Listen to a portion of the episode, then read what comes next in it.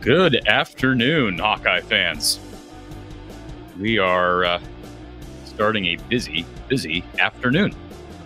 Appreciate y'all being here, and um, lots to get to, man. Uh, we've got uh, so much in the way of recruiting. Of course, it is a signing day today, and uh, I think all of the Iowa signees have, or commits, I should say, have officially signed. Um, this is now the de facto signing day. Of course, uh, usually it was in the early part of the class year. So typically we'd see uh, National Signing Day or what uh, we'd label as National Signing Day take place, what, in January, February? I don't even remember now. Isn't that crazy? I think it's in February. But uh, now with the early signing period, uh, athletes typically sign on this day, the day it opens, or the opportunity opens. And um, the Hawkeyes add another solid class, another really solid class. And I mean, we can talk about some of the highlights of these classes, but really what we're going to get to this afternoon is a lot of player interviews. We've got a ton of athletes going to be jumping on the show throughout the afternoon. I know a lot of you are probably at work right now. I know most don't get this day off. It's not a holiday for people. I get that. But uh, if you've uh, got us on while you're at work, appreciate that. Uh, maybe put us on in the background of uh, whatever you're working on your computer. Or perhaps you can, if you've got YouTube Premium, I believe you can actually turn your screen off and have the audio going. So that's also an option. But this is uh, an edition of Hawkeye Hangout. So we have our Hawkeye Hangout sponsors to thank. We'll hear from them a little bit later. Our Iowa Football Signing Day special. This is the third straight year of me doing this, and I enjoy it every year. It's uh, it's a challenge. It's it's a busy time, and um, but I'll tell you what, there's nothing more gratifying, or at least not from my standpoint, my vantage point, nothing more gratifying with this show than being able to talk to these young student athletes who this is one of the biggest days of their young lives. And so, um, congratulations to all of them. We will run through every single recruit that has signed as part of this 2024 Iowa football recruiting class. We'll talk to some of them and we'll talk about all of them over the next four hours. Yes, four hours. We're going to be here for four hours. And don't forget, we've got post game coverage tonight with a special guest, a man you may remember and know, former Iowa basketball forward Jess Settles will be with Coach Close and I. So it's going to be a fun day. I'll probably sleep pretty well tonight, so uh, that's a good thing. And um, we'll we'll get into it here in a, in a minute. A uh, couple things before we get to our uh, callers. We do have the, a call line open right now. We're going to have to be patient with our our phone line today, simply because we have got a schedule of recruits of these signees coming on to chat with us, talk about their decision, what they bring to Iowa football, exciting stuff coming. But I'd like to mix in some calls here or there. But if you're on hold for quite some time, just recognize that uh, it's because we're running a tight ship here. And um, I think we have Kyle in our chat. He is uh, moderating the live chat this afternoon. So, as always, please be respectful of everybody. Certainly be respectful of the athletes, the student athletes that are jumping on, and uh, their coaches. This is not a, uh, this, of course, is a platform from the Hawkeye of the Storm where, um, you know, we're honest, I'm honest, and tell it like it is. But at the same time, I really value uh, everybody treating each other with respect, and uh, criticisms are never personal here. So please don't make it personal, even in the chat or certainly over the phone line. The phone line, if you want to call in and provide your thoughts on this class, maybe a specific player in this class, the phone line is 515 635 1601. 515 635 1601. And um, I'll throw this up on the bottom ticker, uh, bottom of your screen. Um, and you can also call by means of StreamYard. That link is in the description of our stream here on YouTube. We are streaming on YouTube. This uh, live stream will be podcasted for your listening on Spotify, on Apple, on Amazon, all your major podcast platforms. So if you can't listen to all four hours today, I totally understand that. Um, listen to the rest of it. I think uh, personally, I think with the guests we have on here, the callers, everything, the coaches, the expertise, not for myself, for from people that understand the sports we cover a lot better than I do or our callers do. I think this is one of the best out there, but I'm that's not for me to decide. So certainly go on to your favorite platform, listen to our audio podcast, and then give us a five star rating um, if uh, if that works. Um, we've got James in our chat. Let's uh, see if we can get James on here for a minute before our first athlete arrives. James, welcome. What's up? What's up, man? How are you? I only got like an hour, so I was just gonna tune in for until I gotta go. But one thing I seen, did KJ Parker sign? Because he's the only one I didn't see that sign, that I didn't see his name on the thing. KJ will be joining us this hour, so um, we can ask him that question. I, I uh, have not. I don't know if it got updated. I just didn't see him on the actual Iowa page. Yeah, good question. Um, I don't have the answer to that. Of course, most of these athletes, all of these athletes, are signing officially at different periods of the day, and of course, some of these guys have ceremonies where they're not really signing the official papers, but it's kind of a yeah. Uh, uh, what's the word? A formality, if you will. So I, I guess I don't. I, am assuming if he hasn't signed by now, I know he's. Uh, he told me that. Uh, well, I don't want to share that. Uh, he he should be signing at some point. If he hasn't, I didn't know. I didn't see him on the actual like the Iowa Twitter page when they tweeted out all the. When she was I, I, I have we, we have here according to a source that he's signed, but we'll we'll confirm that with with KJ when he jumps on with us here in a little bit. Maybe Iowa, the Iowa football page, maybe on Twitter was just late. And yeah, Iowa has not posted anything. I don't believe. Yeah, that's why I just didn't. Because I seen like everybody else pretty much, but I didn't see him.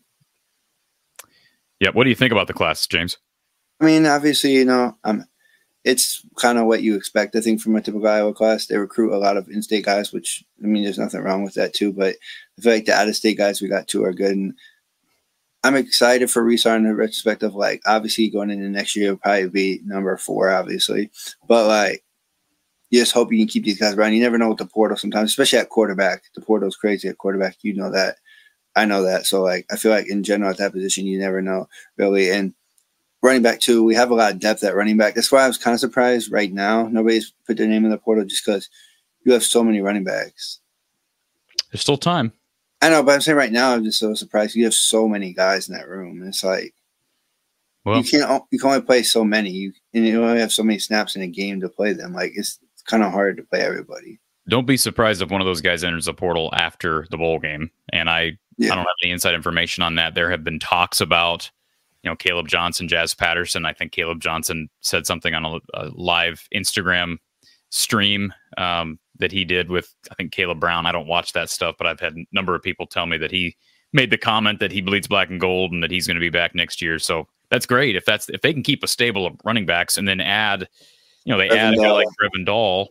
Well, it depends on his. Obviously, he broke his arm, so it's not like the end of the. Obviously, I hope for him for a speedy recovery, anyways. But it's not like an ACL or something where it's harder to recover yeah, from. The nice thing about the situation with but, Brevin is, and I'm real high on Brevin, but with the injury, your red shirt him easier.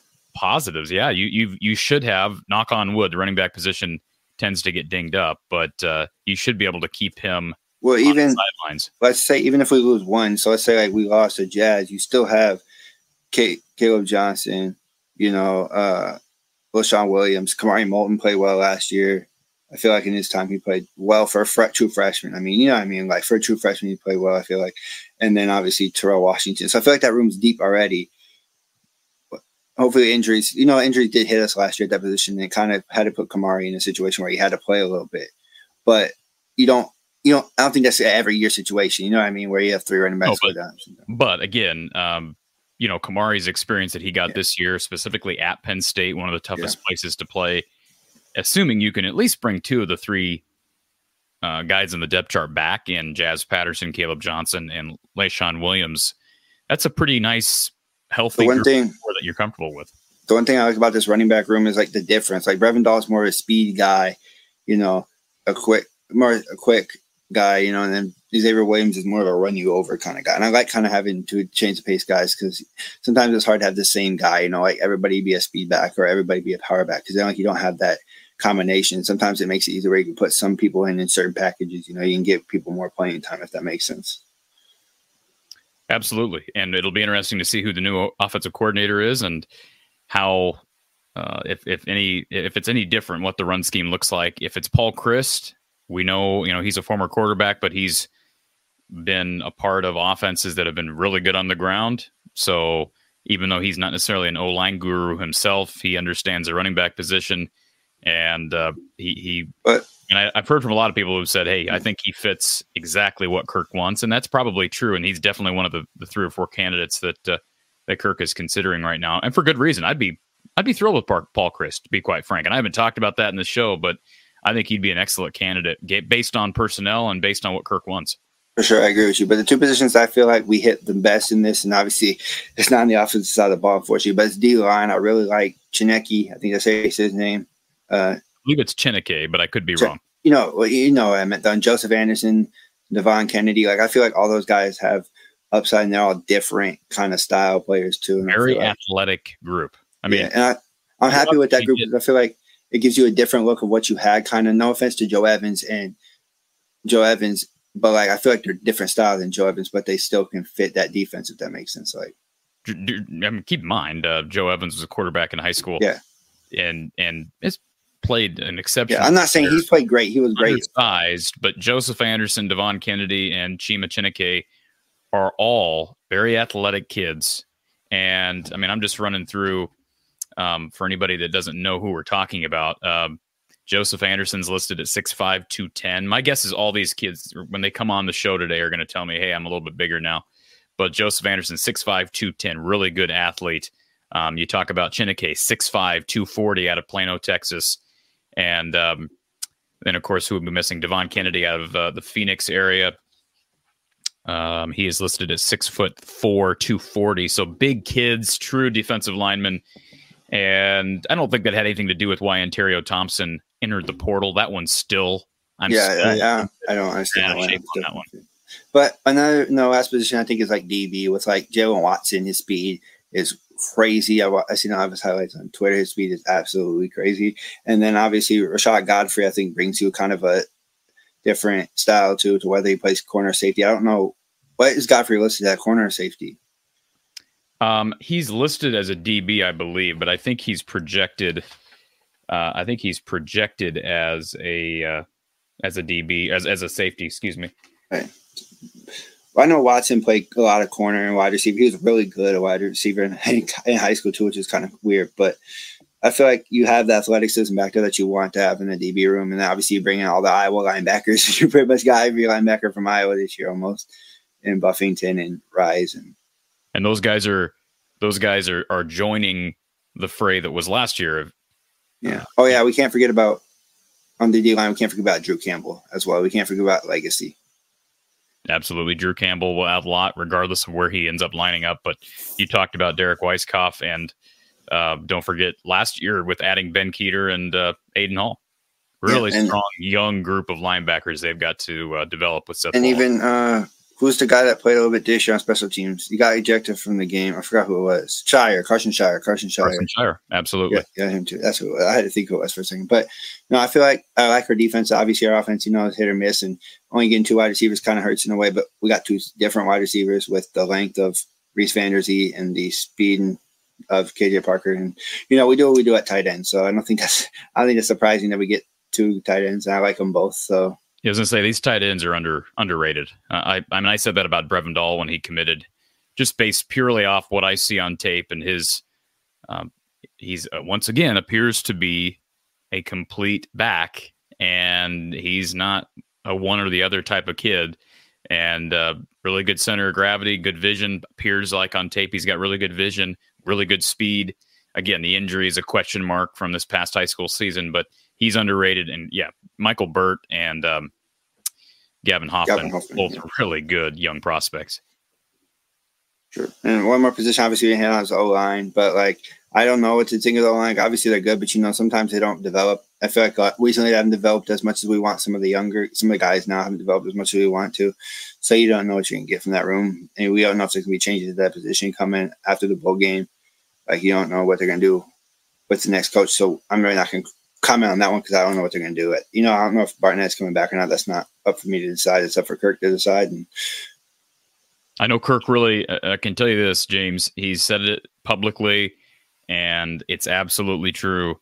He really likes George Barnett. So yeah, I know, but you, I feel like you haven't seen the growth you have from other Oh, coaches at agree. that position. So yeah, like, absolutely. No, it, it's not. I mean, that unit has not played great. I mean, they they were better this year than they were, you know, in at some points, but at other points they looked the same as last year. If that makes sense. Like at some points they looked better, and then other points they looked like they went back a step. You know what I mean? Because sometimes they would miss easy assignments or like one on ones. They would just whiff at it, and then it's kind of like that should be stuff, especially with like juniors and seniors should not be doing. Maybe freshmen and sophomores, but like juniors and seniors, you know, they should probably not be doing that a lot. But yeah.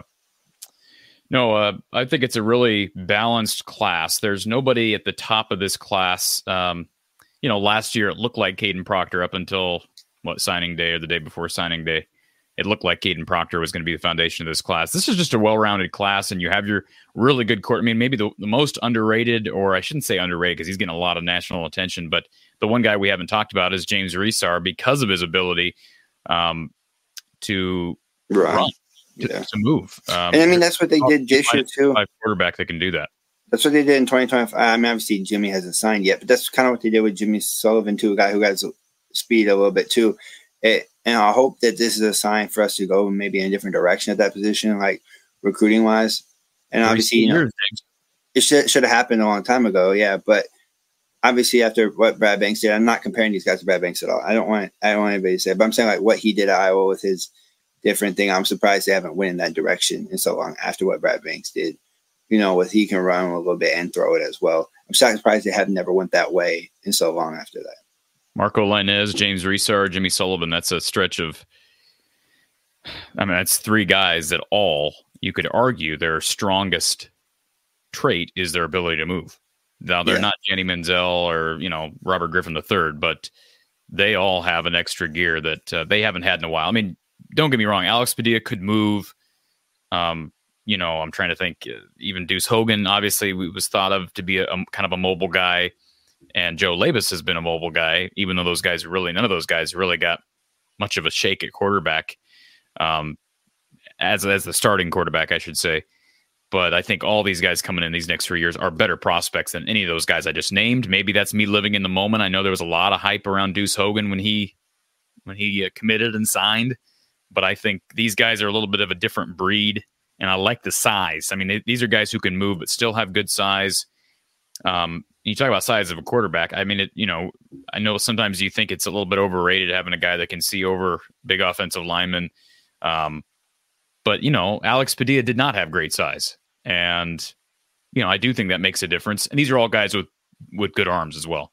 Yeah, for sure. And one more thing before I get off, and obviously let other people, do you think how much do you think we're gonna go in the portal? I know we're not gonna go a lot like we did last year, but do you think and if you had to choose one position, what would it be? I would say wide receiver still, because I feel like guys like depth at that position, especially with like the fact of you don't know how healthy they're gonna be, and I don't know if like I think Bostic. I don't know if Bostic is quite ready yet because he's so hurt, so beat up. Well, James, you you really you're a diehard Hawkeye fan, and I give you credit for that. I want to Yeah. know you probably counted it up. How many scholarships do they have to work with? I don't think they have many at all, but I don't think they have any. So, I don't think they have any. But if somebody leaves, they might get one or two where they can. but I mean, until someone le- like unless Yeah. they know of people that are leaving, right now, if they get the guys back who I think are coming back, they're not going to have any scholarships. Well, I mean that's fine. I mean, obviously, I hope that, and obviously, I'm not hoping. I mean, obviously, Brown or Anderson to get hurt, but you just never know. You want to have, because you know we've seen it before where Keegan didn't play, you know, and the other receiver didn't, or who was, and Arland Bruce got hurt, and then we had to play Alec Wick. Like you know, like, you don't ever want to get back to that thing. I think that's something you kind of have to have in your mind. But I do feel like it was good for Bostic to get some playing time as well. And who was was there? Uh, Bowie Bowie played a little bit too, didn't he? This year he dressed a little bit. He didn't get no receptions, but he dressed, didn't he? What'd you Like call? the field. Jarrett Bowie? oh, I thought you said Bowie Bowie. Boo No, Bowie. Jarrett Bowie. Um, yeah, Jared Bowie did play a little bit late in the year, and Yeah. um, you know, again, young guy. They've got young receivers in that room. Don't get me wrong. Alex Moda, Bowie. They like Dayton Howard out of Kansas City that came in last year. So you assume someone's going to develop. Yeah, it'd be nice to get another Caleb Brown, but how likely is it to be able to do No, I'm not even saying Caleb Brown. I just would have wanted the depth. Like I feel like it would have been better to have like a guy, a third guy you feel like you can trust more than maybe those guys. You don't know how maybe defined those guys are. Somebody Well, it is fair to say. It is fair to say you're right about one thing. They lost uh, Vines and they lost Ragaini. So even with retaining Caleb Brown and retaining Seth Anderson, someone else has to step up, whether it's Bostic, whether it's Bowie, whether it's a Howard, Moda, maybe it's KJ Parker. But we Wetjen have a, does Wetjen have another year? Who? Wetjen is he only junior or is he senior? Okay, oh, that's a good good question. I, I don't. Uh, I'm not sure. I mean, he didn't get much time on offense. Yeah, but you know he has speed and he has something you can bring to that offense a little bit too. You can use him in other ways too if you really. But I'll let you go get to your callers, and it, uh, it's a good class at least, and it's good to retain everybody, not like lose your best blue chip like we did last year. Obviously, didn't have a blue chip like we did last year, but it's good to not lose anybody. I hope, and I hope all these kids enjoy their time at Iowa City, whether it's however long it is. That doesn't matter to me. Just I hope they did the best decision for them. I think that's the most important, and obviously, I hope Iowa's the best decision for them. But that's all I gotta say, and I just I'm glad and I hope I get to watch these kids grow into players that will help us win football games. I think it's the most important. There you go, James. Appreciate you calling, sir, and uh, hope you'll stick around. I'll be here for basketball tonight, but I have to go in a little bit. So, okay, we'll forgive you. Thank you, sir. Ethan Hawkeye says uh, Marco Lainez has the best high school tape since Drew Tate. Um, yeah, I mean, I don't know about that. I certainly haven't studied every quarterback that uh, they've had since Tate is that they've recruited since Tate. I know people love Deuce Hogan when he was coming out of high school down in Texas, but and it is hard to look at highlight film and be definitive. But I really like Marco Lainez for a number of reasons. I've talked about that on this show. In fact, we published a, a segment from a recent show with Brad Heinrichs just the other day, um, as it relates to Marco Lainez and what I think his upside is. Really good attitude, really bright young guy, and um, comes from a good family. I mean, it, to me, uh, the trajectory is sky's the limit with that kid. So uh, I look forward to seeing where he's at. I'd love to see him get an audition during the bowl game. I don't know if that'll happen, but man, why not? Why not? I, I know that's kind of a fan's perspective on this thing, but you know, I mean, we've we've had Coach Patterson on. He said the same thing. Like, you know, there's not really downside in that. Um, you you talk about playing risk adverse football. If you're trying to minimize or even eliminate turnovers. You're not doing that with Deacon Hill. And I, I, give Deacon credit for one thing. He has been tough back there. You may not agree with that, but go back and watch what he's done over the past seven, eight games and compare it to what we had seen for three years prior. Um, he was a guy that was not easy to bring down. He was a guy that made heads up plays in pressure situations. Did he make dumb throws? Sure. He made dumb decisions at times. That's a young quarterback a guy who probably wasn't ready to be starting Big Ten football, but I give him credit for his toughness. I think he's intelligent. He came to Iowa, got here during the spring, picked up the offense, and was ready to, to fill in Cade's shoes when Cade went down. So I give him credit for that. But they do need an upgrade at quarterback, and I'm hopeful that Marco Lainez can be that upgrade. Takun says Iowa's poor not only at developing quarterbacks, but also evaluating them. I can't get excited for any QB prospects until we get an actual legitimate quarterback coach. Well, don't get your hopes up on that because, well, well, I shouldn't say that. Don't get your hopes on getting a different quarterback coach because the reality of the situation over the past two seasons has been Jon Budmayr has been coaching the quarterbacks. Now, I would agree with you if your response to that is, well, the quarterbacks haven't looked very good. Is that a problem? Well, Budmayr's been here two seasons. He's still been working under the authority of Brian Ferentz. I don't know what exactly will happen with the quarterback coaching position, given the fact that you know, if Paul Chryst comes here, he's a quarterbacks coach. If Joe Philbin comes here, he's not a quarterbacks coach. He's an offensive line coach. So unless they eliminate somebody else's position, unless they, you know, get rid of George Barnett, make Joe Philbin the O line coach, and promote Jon Budmayr to quarterbacks coach, nothing's going to change. What's likely going to happen, I would think, I would surmise, would be that you'd hire Joe Philbin. Kirk's not going to fire George Barnett. He keeps Barnett as the O line coach. Philbin's working almost exclusively with the O line, even though he's t- he's given the title quarterbacks coach. He'll probably be given the title of quarterbacks coach, kind of like Brian Ferentz was given the title. I don't love that scenario, but could it work? Yeah, sure. I still think the biggest idea, the biggest advantage with this whole situation we've got in our hands is they're getting a new play caller uh, and a new play designer in whoever it is. And all those guys, both those guys I just talked about, Paul Chryst, Joe Philbin, have play calling experience. Even Jon Budmayr's got some play calling experience from Colorado State, and he is a former quarterback. So they're upgrading at the OC position regardless. And I think they're upgrading with the quarterback position regardless, even though Budmayr has been more or less coaching the quarterbacks for two seasons. Now, how that works from an NCAA rules standpoint, I don't totally understand. I've shared the rules as to what analysts can do and what analysts cannot do.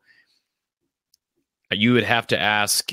Uh, you'd have to ask Iowa. You'd have to ask the NCAA. Now, how you get in touch with somebody from the NCAA, I, I don't know. Um, but I, have had a conversation with Iowa about this over the last, I think maybe a year ago, year and a half ago, regarding what John was able to do as it relates to quarterback teaching and whatnot. And I thought I understood it, but based on what I know he is doing, I guess I don't understand it. So that's maybe a conversation we should have, especially if Kirk um, keeps Jon Budmayr around, which I anticipate he will do.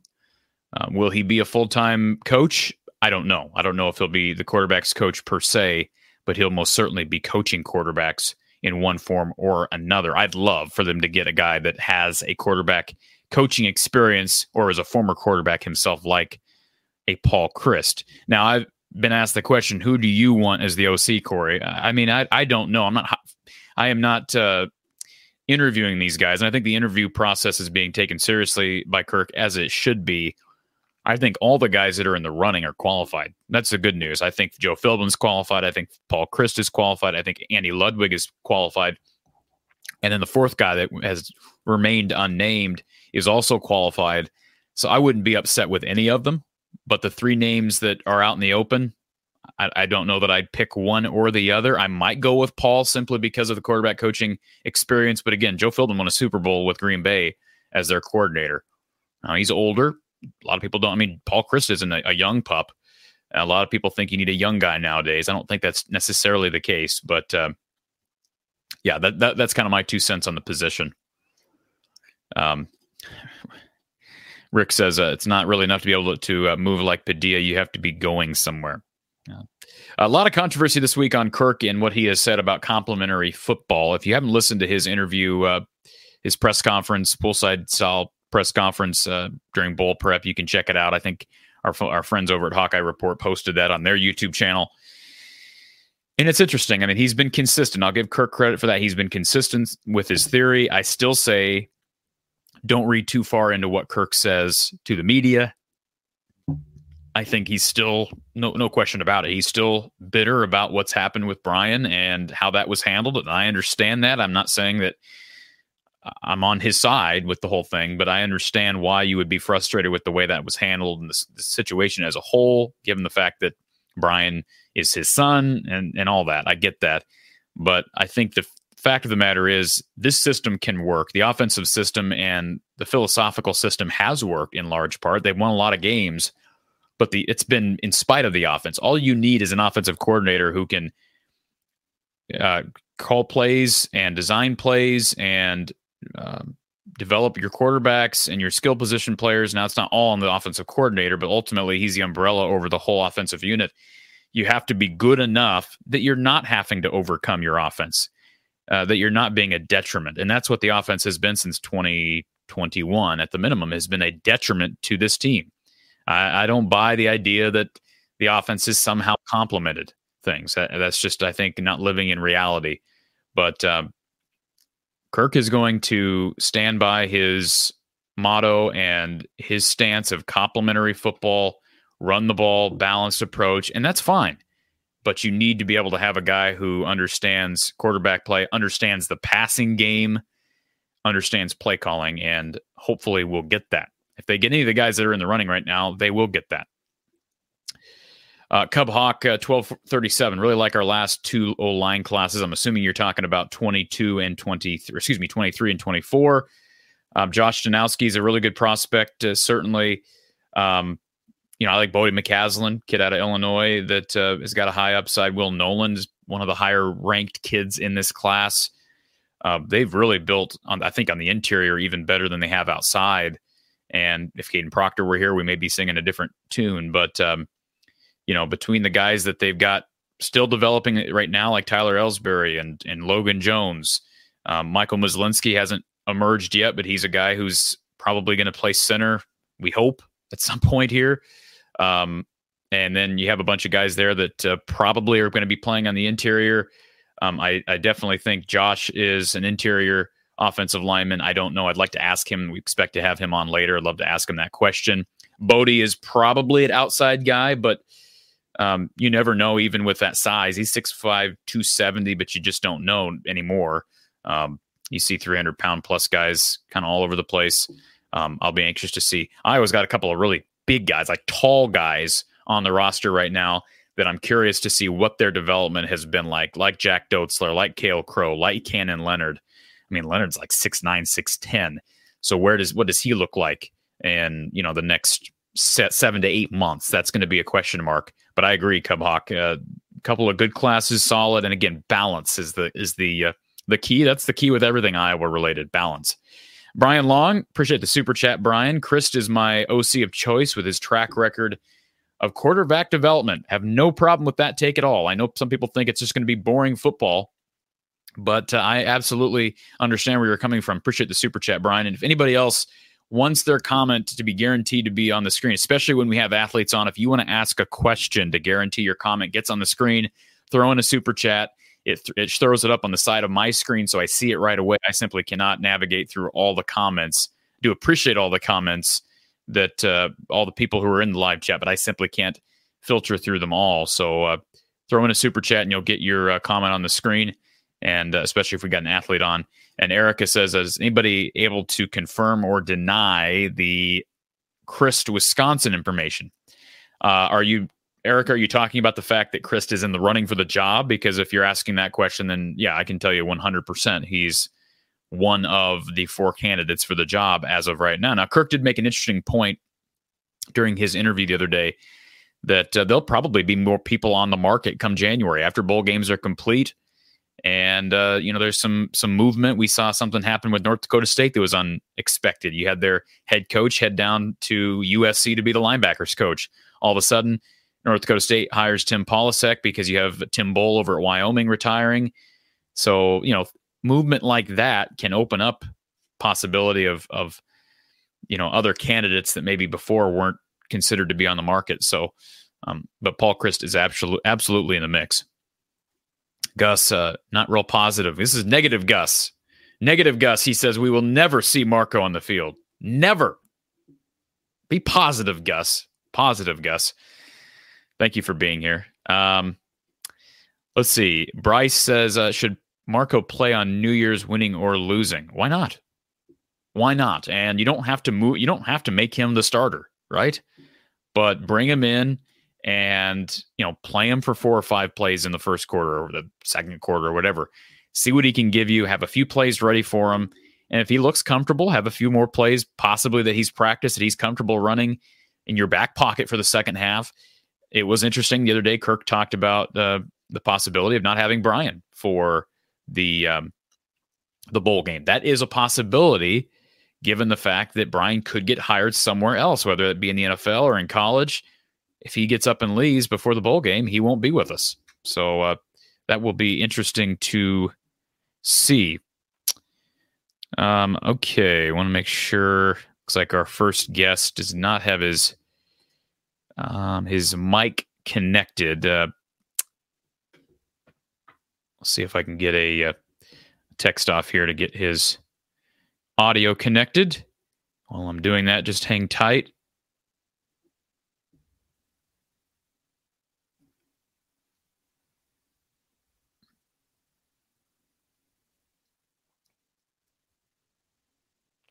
All right. Well, he's trying to get that figured out. Hopefully, let's um, Go to Jake. He says, Can we please get a quarterback with athleticism? They have a quarterback with athleticism, Jake, not to beat a dead horse. Marco Linez, uh, Lainez is probably the most athletic quarterback they've had, maybe since Drew Tate, since Brad Banks. Is that exaggerating? I'm not saying he's Brad Banks, but probably the most athletic since then maybe CJ Beathard, but I mean, again, we're talking just pure athleticism. I think what he, what Marco gives you is, is just extremely unique. And that's coming from people inside the program that have been a part of what, what just seeing what, how he's developed so far, competed during fall camp, what he's given to the scout team. And now, I mean, he, he passed Joe Labas before Labas entered the portal. There's no, no question about that. Um, Barbara says the same thing. Love to see Marco play in the bowl game. Uh, Cub Hawk, is Karson Sharar the next great linebacker? I sure hope so. Uh, he's got to stay healthy, but um, you know he's dealt with some injury issues. We saw him flash in special teams here late in the year, and um, if he can stay healthy, he's a great young guy. Um, they've got a young, uh, solid group of linebackers to work with between Karson Sharar, Ben Kueter, Aiden Hall, and um, I mean, so many young guys going to be competing for playing time over the next couple of seasons, and we'll see what happens with Jay Higgins and Nick Jackson. But um, you could have uh, some more teaching going on uh, this year, or you could have opportunity knocking for some of these young kids. And speaking of linebackers, we've got uh, our first guest of the day, Mr. Derek Weisskopf, is with us. Derek, welcome. Hey, thanks for having me. Good to see you. Good to have you uh, uh, on the show, and congratulations on a, on a big day. How does it feel to officially be a Hawk, uh, well, an Iowa Hawkeye? I mean, it feels amazing. Uh, just being able to uh, have those papers signed and uh, know that it's official is a great feeling. And I, I know uh, everyone that signed today is super excited to get there in uh, June. So it'll be a great time. So, Derek, talk a little bit about your background. You're from Williamsburg. I'm assuming, because you and I have never actually talked formally. I'm assuming you grew up a Hawkeye fan. You're right in the back door of Iowa City. Talk about your kind of your upbringing. Um, so I actually transferred uh, from HLV, a small town in Victor, Iowa. Um, my eighth year or going into my freshman year, I transferred to Williamsburg. And ever since uh, I transferred, I mean, Williamsburg brought me in as a family, and uh, the community was super. Community was a great support, and uh, since then, I mean, uh, just uh, the the coaching at Williamsburg and uh, all that helped me um, get out to all the college coaches and all that stuff, and they helped me um, uh, they helped me uh, be the athlete I am today. So just uh, thanks to them and uh, just the way that all the uh, colleges um, reach out to me and all that stuff, and Iowa was definitely the top pick for me the whole time. I mean, it wasn't my first offer, but I mean, I was very high on Iowa this whole time. So, it was, I mean, I'm happy with my choice and uh, I'm excited to get there. How excited, I'm how exciting is it for your family there in Williamsburg to be able to be so close to games? I'm assuming they're going to be able to be there each and every week. I mean, not many athletes at Iowa or any university get that opportunity to have their their family right in the backyard. I mean, I, I think my family's uh, very excited about that. I mean, uh, both sets of my grandparents will be able to be there. I mean, aunts and uncles. I mean, uh, family, friends, and all that. Like they'll all be able to support me every single home game and all that stuff. And I'm sure my grandparents and uh, parents will travel uh, occasionally to some of my games and stuff. So it'll be great to have that family support at each and every game. And I I, I love that we're so close to the um, Iowa City.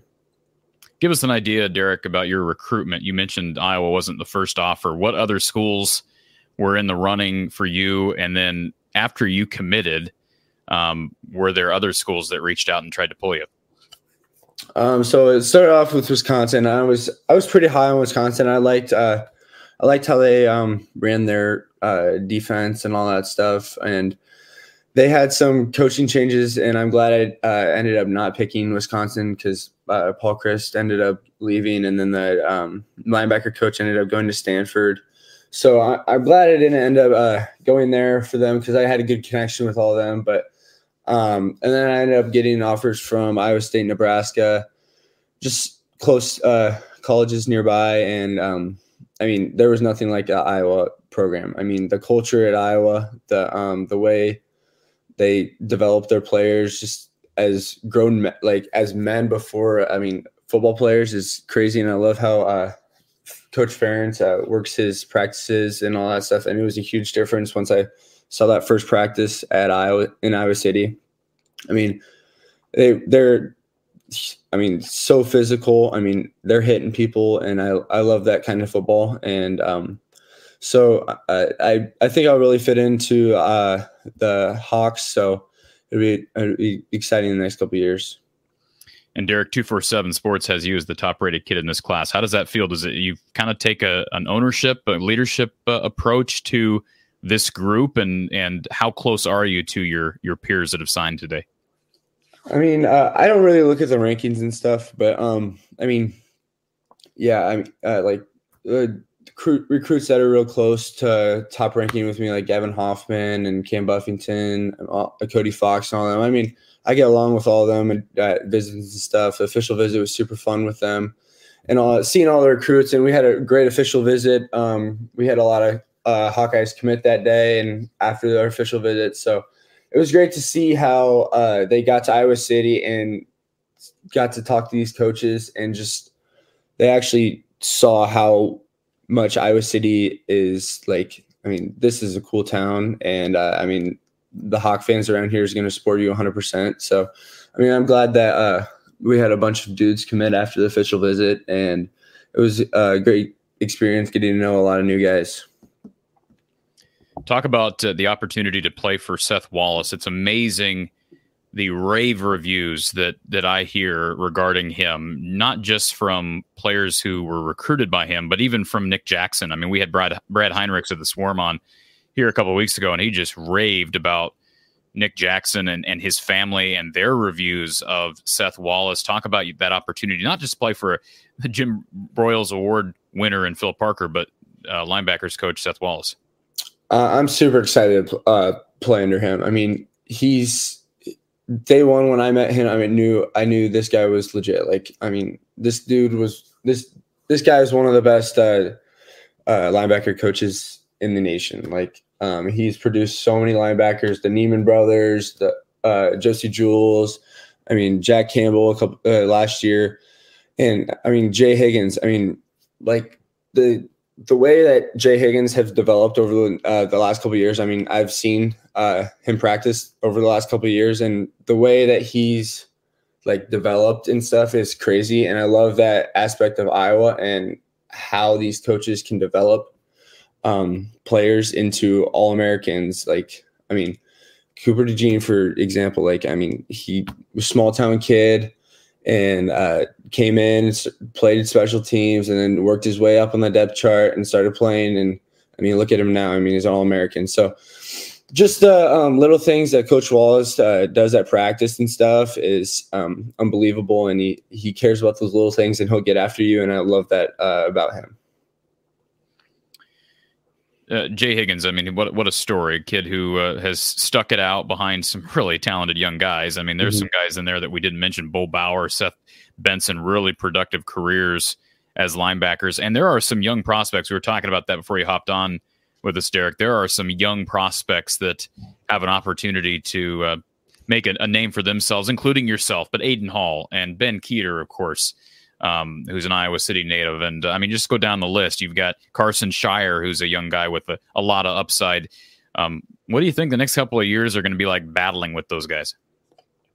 I mean, yeah, I mean, we're all going to be competing for the spot and we're all competitors. So um, it'll be fun battling for the spot and battling with uh, Cam and Reece or uh, Preston. Um, I mean, I'm good friends with them and uh, we talk every once in a while and stuff. So it'll be it'll be an interesting uh, time and a fun experience. I mean, we all got a lot of work to do to become that um, that NFL draft pick or that um, All American uh, pick and stuff. But I know Co- Coach Wallace can all, all coach us into uh, close or even those um, linebackers. So I mean, I mean, we'll all buy in and uh, believe that uh, the defense uh, or the defense will be good and uh, Coach Parker and Coach Wallace will get us to where we need to be.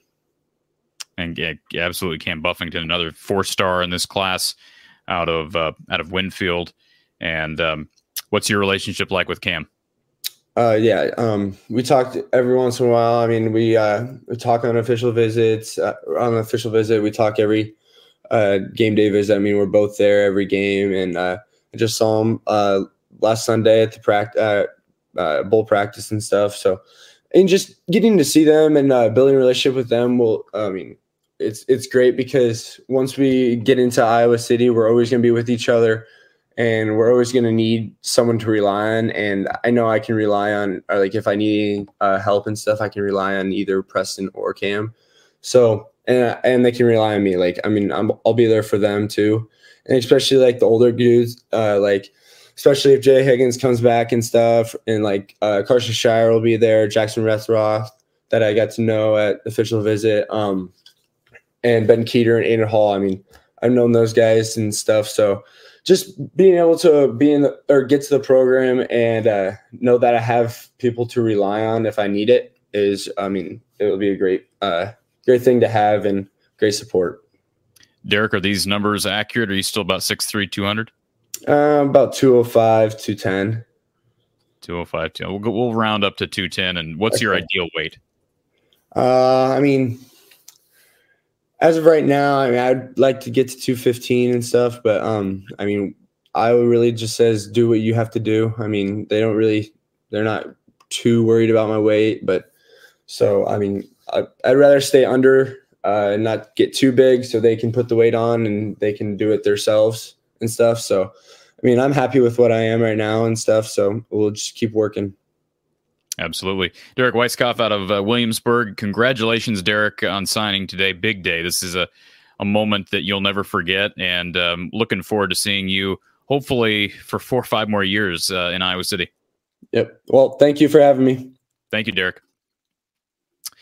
Derek Weisskopf out of Williamsburg, uh, considered by many to be the top rated prospect in this class. I know Derek very humble when he said that he doesn't really pay attention to the rankings, but uh, he's considered to be a four star, and he's been committed to Iowa football for about a year and a half. And uh, 247's got him as a top 200 recruit nationally and uh, the 17th best linebacker in the country. Uh, and again, just just uh, all these linebackers that Iowa seems to add. I mean, you talk about Ben Kueter, you talk about Aiden Hall. I mean, all these guys, uh, just hardworking, gritty guys. A lot of them are small town Iowa kids and I guess uh, Jack Campbell, Josey Jewell, Seth Benson. I know wasn't from Iowa, but small town Midwest kids, uh, they tend to get it done. Thanks in large part to Phil Parker and uh, Seth Wallace.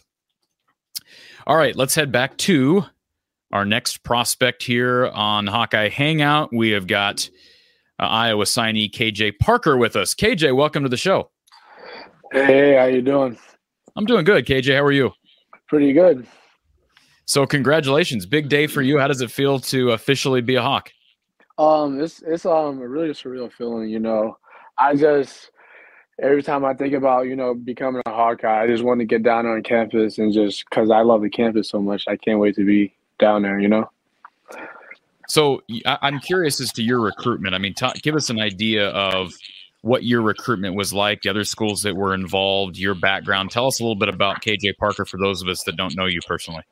Oh, for sure, for sure. Um, so I grew up in uh, Bellwood, pretty much. Uh, my recruitment process started out with uh, Iowa State was my first offer actually, and that was like the end of my sophomore year, towards like uh, you know wintertime. I'll say like December, you know, and my next offer that came in was Iowa. And the crazy thing about it is like when off when Iowa offered me, you know, I kind of I kind of like looked past it, you know, because I was itching for more offers and not knowing, you know, what the opportunity I missed because I didn't give him a chance at first. So it was Iowa that offered me, and then more of my offers rolled in junior year. And as my junior year continued, you know, I got offers from like Cincinnati, at the Wisconsin offer, Buffalo, you know, a couple other schools, and you know, they just keep um, adding up. And Coach Bowen is my DB coach, so he was telling me, you know, let's go down to Iowa. And when I went down there, I just loved the campus and and the brotherhood and all the coaches. They showed me a bunch of love, and and I came to realize they've been showing me love since my sophomore year. You know, so I just that's what I truly loved about it. Kelton Copeland uh, is set to be your your coach when you get to Iowa City. What do you know about Kelton and uh, your excitement to play for him? Um, I know a lot about Coach Kelton. He's a he's a really really cool dude. Uh, I I love him, man. Uh, he's very humble. You know, he's we he sees me working. He sees uh, when I worked in person with them back when I went to the summer camp. You know, we've been talking ever since, and it, we have a great relationship, a great bond. He came out to see me not too long ago, and you know, we talk every day. He asks how my family going. We check up on each other a lot. All right, I got a question in the chat for you. This is from Tyler. He says, uh, "What would be a good comp, a good comparison that you'd like to uh, model your game after?" I guess we could we could take college or from the NFL. Do you have somebody that you emulate? Oh uh, yeah, I'll say like from what I heard, because I personally think I emulate as far as like you know like a Garrett Wilson or like a Stefon. That's like who I tend I, I can really see after. So Yeah. give us a little idea about uh, some competition. What's competition like? Uh, of course, you're out of uh, Elmhurst, but can you kind of give us an idea of um, what competition is like in Elmhurst? And I mean, that's you, you you're going up against a lot of good athletes in that area. For people that don't know Illinois football, Um, yeah, um, I would say, you know, everybody has their great competition. Don't get me wrong. I feel like Illinois is pretty tough, though. Uh, you know, going against, you know, schools like, you know, Marist, Loyola, and we're going against like seven, eight, eight, eight schools, and we're only a three A program. And, you know, it's, it's very tough because being short on numbers, you know, your average varsity roster might be, you know, maybe anything 100, 100 and up, where we only have like 65 varsity kids going both ways, you know. So I would say that's definitely more tough far as uh, a disadvantage, but it's the, the competition is very tough though. And I, I say it's definitely one of the toughest in the states around.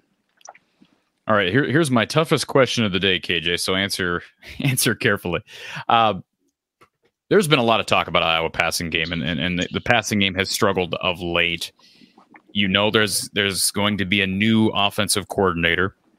Was there any question when the announcement was made regarding the change at OC? Was there any question about you staying committed to this, or was was that even a factor? I'm sorry, I had I got a phone call and it was interrupting there. I apologize. Can you repeat that one more time? You're fine. I was just asking about uh, yeah. The offensive coordinator change. So you know there's a, Mhm. a change at that position. Was there any question about your devotion commitment to Iowa when that announcement uh, was had? Um, I be, I believe it was uh, a couple of you know concerns about it, but that that's that that still never that still never changed anything. Um, my my love for Iowa is always going to be the same regardless because um how much you know the coaches show me love. I I truly believe that they believe in me and I'm allowing them to put their trust in me. So I, I'm still dedicated. What do you, uh, as far as your role at Iowa, um, are you a guy that, given your size at five eleven, you're probably going to be a guy who lines up on the inside in the slot, or how versatile can you be in the passing game? Um, I say I'm really versatile. Um, I play wideout at my school, and you know, just to like the high comparison, we have Eric Carter, a Texas um, Texas A&M commit. He's six five, and you know he plays wide out, He plays tight end sometimes. So, I say I can move around a lot, and I always just I move from slot, you know, to running back to anything. I, I even play QB a couple of times, but yeah, I can say I'm definitely very versatile when it comes to, you know, any type of route. When everybody talks about recruiting and specifically at wide receiver and skill position spots, they want to know what a kid's 40 is, what their 100 meter time is. Can you give us an idea of your speed? Um, yeah, I say I'm, I am pretty fast. Uh, I'm more of a top end speed guy. I got a pretty good acceleration. My 40 time is like a it's a low four or five, and my 100 meter dash last time I ran it was a 10 8 9. Okay. Yeah. Uh, Really specific. So you got those numbers in your back pocket. Are- Yeah, I these- do. Are these uh, are these measurements accurate? Are you still about 5'11", 165? Yeah, I'm still about 5'11", 165. I uh recently just had a surgical process on my ankle, so I, I lost I lost a couple pounds after, after surgery, but I'm I'm back and uh, good and healthy and starting training. So yeah, I'm about 165. And your plans, I'm assuming uh, that you'll be there in the summertime. Are you planning on enrolling early? What's your trajectory? Oh, my plan is being there in the summertime. I I'm gonna I'm gonna leave you know in June. So yeah, that's that's what me and my parents plan on to do. Well, we appreciate you taking the time, KJ. We're excited that uh, you're you're part of this class, and uh, obviously a position that that is in need. And I'm sure you're you're aware that uh, Yes, oftentimes wide receivers can come in and play right away. So uh, if you uh, earn your spot, earn your role, um, you got an opportunity to be on the field early, and of course, uh, opportunities always knocking on special teams. So, uh, uh, KJ, appreciate you jumping on with us, and Thank uh, you, man. congratulations on a big day, big moment in your life. I appreciate it, man. You have a great day. Thank you, sir. KJ Parker out of Elmhurst, that's uh, Chicago area. If you didn't know, uh, they need this kid. I mean, it, his commitment was big when when they added him to the class. They have struggled to commit or to, to recruit wide receivers and um, receivers with speed, no question. He's got good speed. Um, he reported just now that uh, he ran a 10 8 9, I believe, at a recent camp in the 100 meter, uh, or at least uh, I'm assuming maybe that's a, an official high school track time. He said he ran a, a low 4 5. He said that's still pretty good speed for a 40. Um, and now we'll see. Sometimes we see uh, guys that get to Iowa and we hear about how fast they are. I mean, you you still got to be able to develop these kids into better route runners. Um, obviously, route trees are important. Pat, play calling, all these things. That's why we keep talking about coaching and making sure you have a coaching staff that understands the passing game, preferably a former quarterback. They've got that with Jon Budmayr unofficially as an analyst on this this uh, staff, but KJ's development will be important because there is opportunity always knocking at that position, especially with Nico moving on and um, who am I missing? Who else is moving on? Diante Vines. Man, I, I just my brain just went completely blank for a split second. Diante Vines is uh, probably going to be headed back home. I haven't heard anything else on his recruitment, but he is in the portal. He's not with the program preparing for the bowl game right now. So, um, yes, uh, low four five is fast uh, if that's accurate, and uh, it will be interesting to see what he can bring to this room uh, between KJ Parker and um, Reece Vander Zee, a couple of the most important grabs that Iowa was able to uh, to land in this class, just because of the need at that position, those respective positions, and two very polar opposite guys as far as size. Uh, KJ listed again 5'11, 165. Told us that uh, he recently had a procedure done on his ankle. He's lost a couple of pounds. Uh, Reece Vander Zee out of Rock Rapids listed uh, according to 247 Sports at 6'5", 190. And, um, you know, they, they do, they have needed uh, a couple of uh, bigger receivers that can kind of be red zone targets. And, um, you know, obviously the other thing we don't talk about as much because it's not maybe a glamorous part of being a receiver is the way Iowa has run this offense traditionally is these guys got to be able to block, whether you're big or you're small. And so uh, both those guys will be called on. And speaking of Iowa's wide receiver position. We add Iowa signee Reece Vander Zee to the mix. Reece, welcome to the show. Hey, what's up? How you doing? I'm doing good, man. How are you? Good, good. Well, it's a big day for you. Appreciate you taking the time here on the show. Congratulations on signing. I know it's been a long time coming. You've been looking forward to this for a while. You're an Iowa kid. How does it feel to officially uh, ink your name uh, on the black and gold line, so to speak? Uh, it feels great. Um, it's a it's a dream come true to play to be able to have the opportunity to play for the Hawkeyes, and uh, yeah, I, I, I, really enjoyed the recruiting process, and uh, yeah, I'm glad that it's over, and glad the glad that it's official. Talk about that recruiting process, and I asked KJ Parker the same thing just a couple of minutes ago. Um, you know, you and I both know you're an Iowa kid, you're a small town Iowa kid. You understand that you're coming in play at a position where there is a need at, at receiver and there's opportunity knocking, and that's got to be an exciting thing. But talk about your recruitment. What other options were on the table, and then. Uh, not to load this question up too much, but when the announcement was made that there would be a change at the helm at offensive coordinator, was there any doubt about your commitment? Yeah, my recruitment was was good. Um, I had I had a few few Power Five offers, including Iowa, and um, yeah, I just I enjoyed it. Uh, Coach Woods was was really good to to me and my school. Um, he was my, my main uh, recruiting guy, and he was he's around. He, he's from around here. He's from West Lyon, so um, that was that was really helpful for us just to have someone around here that knows the ins and outs and and someone that we can trust. So that was that was definitely a huge part of uh, my uh, my my decision. Um, and then yeah, the the offense coordinator situation. Um, I mean, it doesn't really bother me too much. I'm I'm going to do what I can to get on the field and uh, yeah, I'm just excited to be part of the part of the Hawkeye family, and I know that uh, all the coaches they they care about me and they they uh, want to want what's best for me. So uh, yeah, I couldn't couldn't be uh, uh, more blessed to be in the position that I am today to uh, to go to Iowa and and be with some of the really impressive people. So.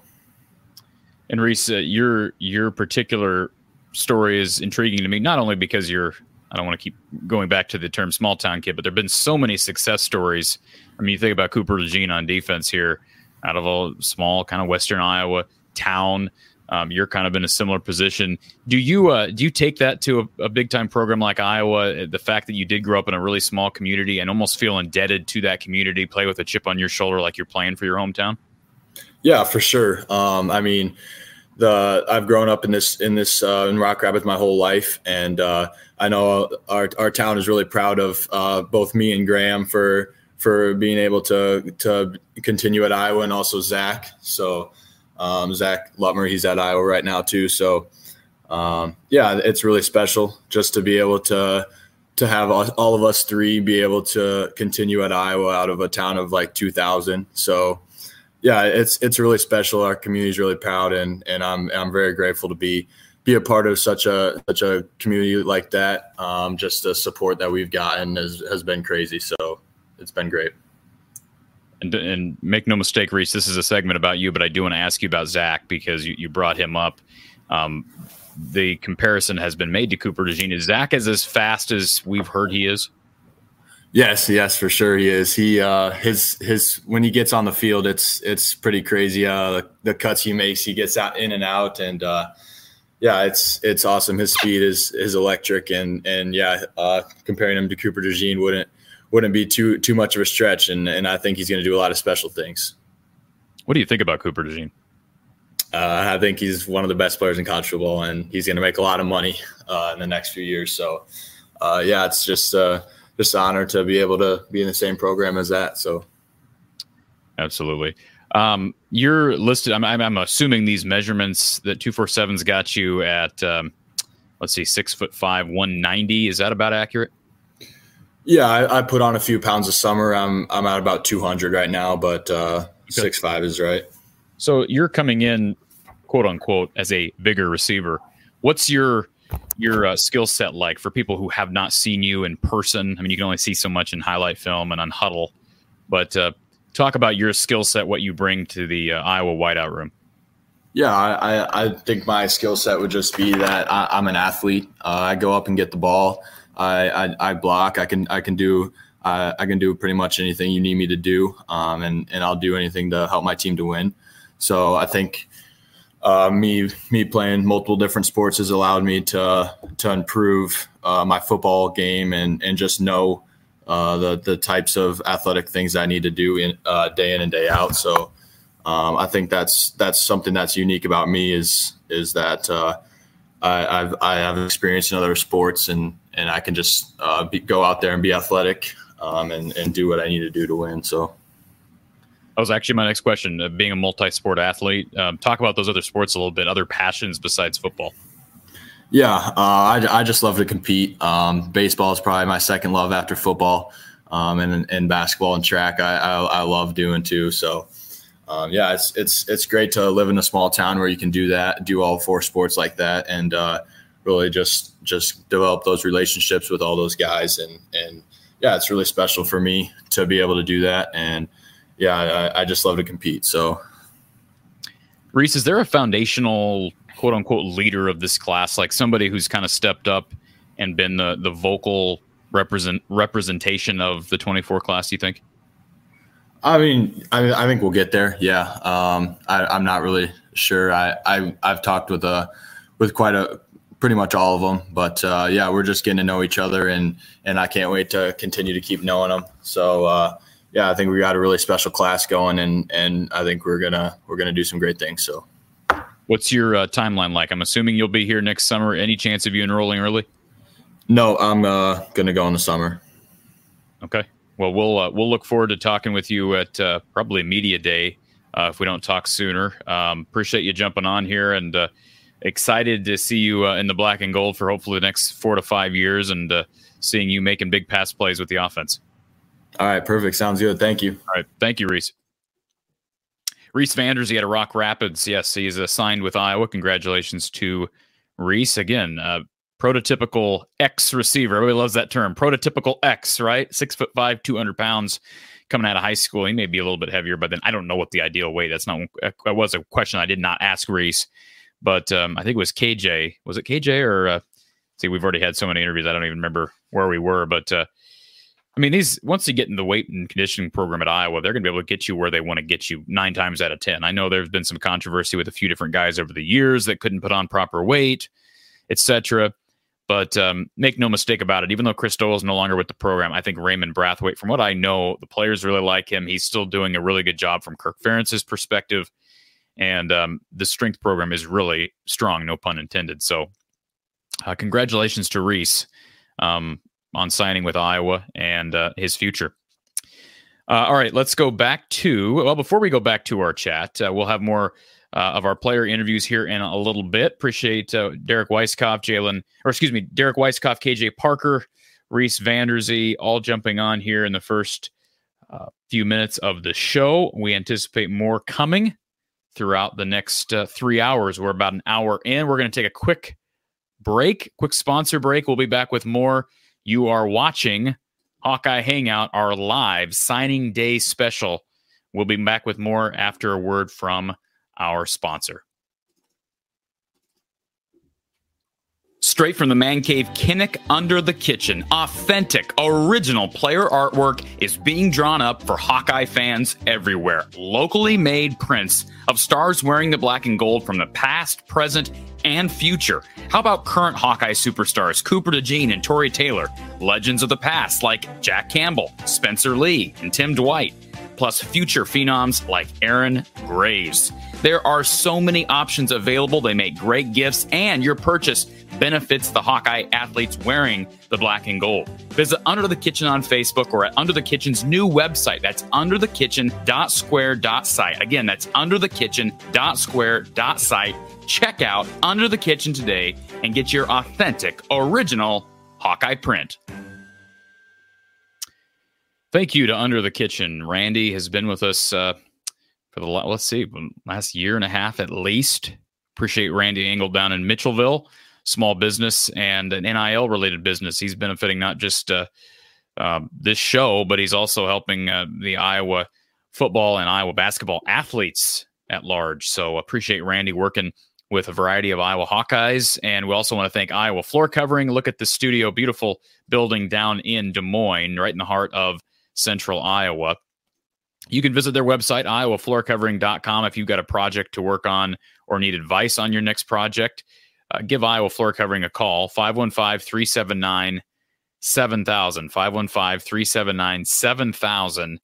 And ask for Ryan or Tyler, any of them. They can all help you out and um, let them know that from the Hawkeye of the Storm sent you. They deal with tire t- tires. They don't deal with tires yet. I'll ask them if they're going to add that to the resume. They deal with tile, including tile showers, as well as a variety of different types of flooring. Uh, maybe it's carpet that you're looking at. Uh, need some advice, direction on your flooring project. Maybe it's a DIY project. Visit iowafloorcovering.com. You can use the backslash DIY for information on their click together type of flooring that we've promoted here on the show. Again, give them a call, 515 379 7000. They are Hawkeye fans, folks. Yet another reason to support the cause. All right, uh, let's get back to our chat. I know I missed a couple of uh, questions, I believe, from John. Yes, this question was a good one. Uh, with his success this year at receiver, do you see Jalen Watson playing receiver at Iowa? Based on what I know, based on what I've heard, I, we had Jalen Watson on this show it does not sound like that's in the works. However, with his speed, I know it's intriguing, similar to the speed of Cooper DeJean when he got to Iowa. And man, he's still here right now. We'll, we'll wait on an announcement from Cooper regarding his future. But yeah, I mean, it would be great if you could get an offensive mind in there who could tinker with that. I'm not saying he's going to switch positions, but I mean, boy, to me, nothing should be off the table right now. I know Kirk's focus is hiring a new play caller, a new guy to, to kind of coach the, this passing game. Um, and I think it's a fair question whether Kelton Copeland uh, should be retained. I think that's a fair question. It's nothing against Kelton. Seems like a really good guy. And I'm sure he's a good coach, but the receiver room has not seen great production. And part of that lies on the players, part of that lies on the offensive coordinator and on the scheme and on the, the uh, well, on the wide receivers coach. So there's not one person to blame, but ultimately, wide receiver play falls back on the wide receivers coach. So, but that is a good question, John, given KJ, or excuse me, uh, Jalen Watson's speed. And of course, KJ Parker's got good speed. We talked to him a little bit ago. Uh, Jeff, thank you for the stream, Cory, and your dedication. Well, thank you, Jeff, for being here. Do appreciate that. And I know that uh, we're going to be a little bit short on people, uh, just given the fact that it's, um, you know, two o'clock in the afternoon on a third. What is this? Thursday, Wednesday, Wednesday. It's, it's Wednesday. So, uh, yes, uh, CJ wants to know if there are any questions about Reece becoming a tight end.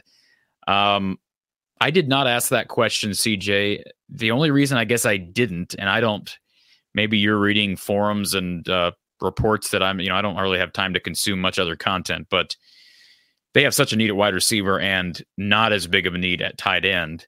Um, you know, maybe he ends up doing that. I mean, he's at 6'5, 200 right now. I suppose that's possible, but they've just been in such need at, at wide receiver and need of your prototypical X. They haven't had one of those in a while since probably Brandon Smith. Now maybe Jacob Bostic ends up being that guy. He's kind of bigger at like six two, six three. Um, Dayton Howard is a big kid who looks like a tight end at six five. And um, but that's a good question. I, I just I did not ask him that question. I will say this: they've got a really good couple of tight ends coming in this year, and Gavin Hoffman and Michael Burt. Both those guys for being high school kids, seem to be excellent route runners from what I see on tape. Really soft hands, really smooth. I mean, these it's just amazing. Like I, I'm just amazed that Michael Burt's a three star, and I know Gavin Hoffman's a four star. But if we talk about Iowa not being able to land the big name recruits, even at tight end, which seems almost confounding to an extent because it's like, hey, it's tight end you. Why aren't they landing four and five star kids? I think they're landing four and five star kids from their perspective like from Iowa's perspective, these kids are four and five star kids. And when you watch them on tape, regardless of what that little star rating that these so quote unquote experts have uh, rated them at, they look like four and five star kids. So, um, no, absolutely. Uh, tight end is a position that uh, is not going to go anywhere. I mean, it's not like Iowa's going to stop producing great tight ends just because Brian Ferentz has moved on. I do think Brian deserves some credit for what they've done at recent time at the tight end position but Kirk and the staff as a whole, Kirk has steadily churned out um, NFL tight ends over the course of his tenure here. Whether you're talking about Dallas Clark, you're talking about Tony Moeaki, who I know had some injury problems in the NFL and had his career kind of cut short, but um, absolutely, these these tight ends are the real deal, and uh, hopefully um, Reece can contribute at receiver, a position that's uh, in dire need of assistance. All right. Um, let's see. Miss anything here? Um, trying to kind of manage several different things at the same time. So please be patient. All right. Uh, super chat here from Don. Uh, he says, uh, Cory, appreciate the work today while uh, watching while at work. Oops. Don, uh, don't get in trouble, but thank you for being here. Do appreciate that. And thank you for the uh, super chat. Super chats do help, folks. You can also donate to the cause. Uh, four hour shows are, are not easy to do always. Certainly not complaining. I love what I do. Love uh, talking to all of you and certainly talking to these prospects that uh, are excited about their future, um, given the fact that it's signing day. So I, I, enjoy these shows, but they are they are somewhat taxing at times. But uh, we're expecting more of our 24 class to be joining here very soon. So stay part of the show and bottom ticker as well. I need to talk about this more, but while we have a spare second in between our uh, interviews, if you are interested in sponsoring anything here at the show, specifically our post game coverage with Coach Close, like we've got great stuff ahead with Coach Close, and every year we have great stuff. And Coach Close um, himself is just a great uh, each and every. You are interested in sponsoring coverage, reach out to me from the eye of the storm at outlook.com. That's from the eye of the storm, all one word at outlook.com. If you're interested in sponsoring any of the show here from the Hawkeye of the Storm. But again, the email's on the bottom ticker. Reach out if you have questions. Um, okay. Um, Jacob, absolutely. Uh, happy to do it. Happy to be here. And um, Hawkeye Howard, shh, Don, we won't tell. I can, I see Don. I think Don Patterson. He's talking to Don with the super chat. Uh, Erica, thank you for watching while you're at work as well. It is much appreciated. Um, before we get to our next athlete, uh, just to let everybody know, the phone line is open, I believe. Yes, the phone line is open 515 635 1601. 515 63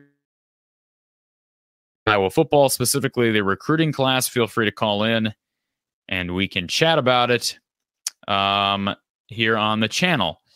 Um, so there's one other thing I wanted to get to. We were talking about the passing game. One guy we, you know, we talked to, I guess, but got an opportunity to do great things here at Iowa.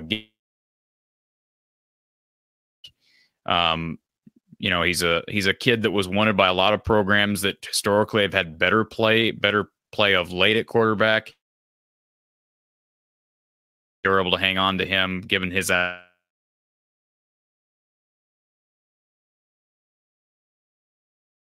is in our uh, Kyle is in our queue. Kyle, I'm adding you on now because I don't think it's your Wi-Fi. I think it's mine.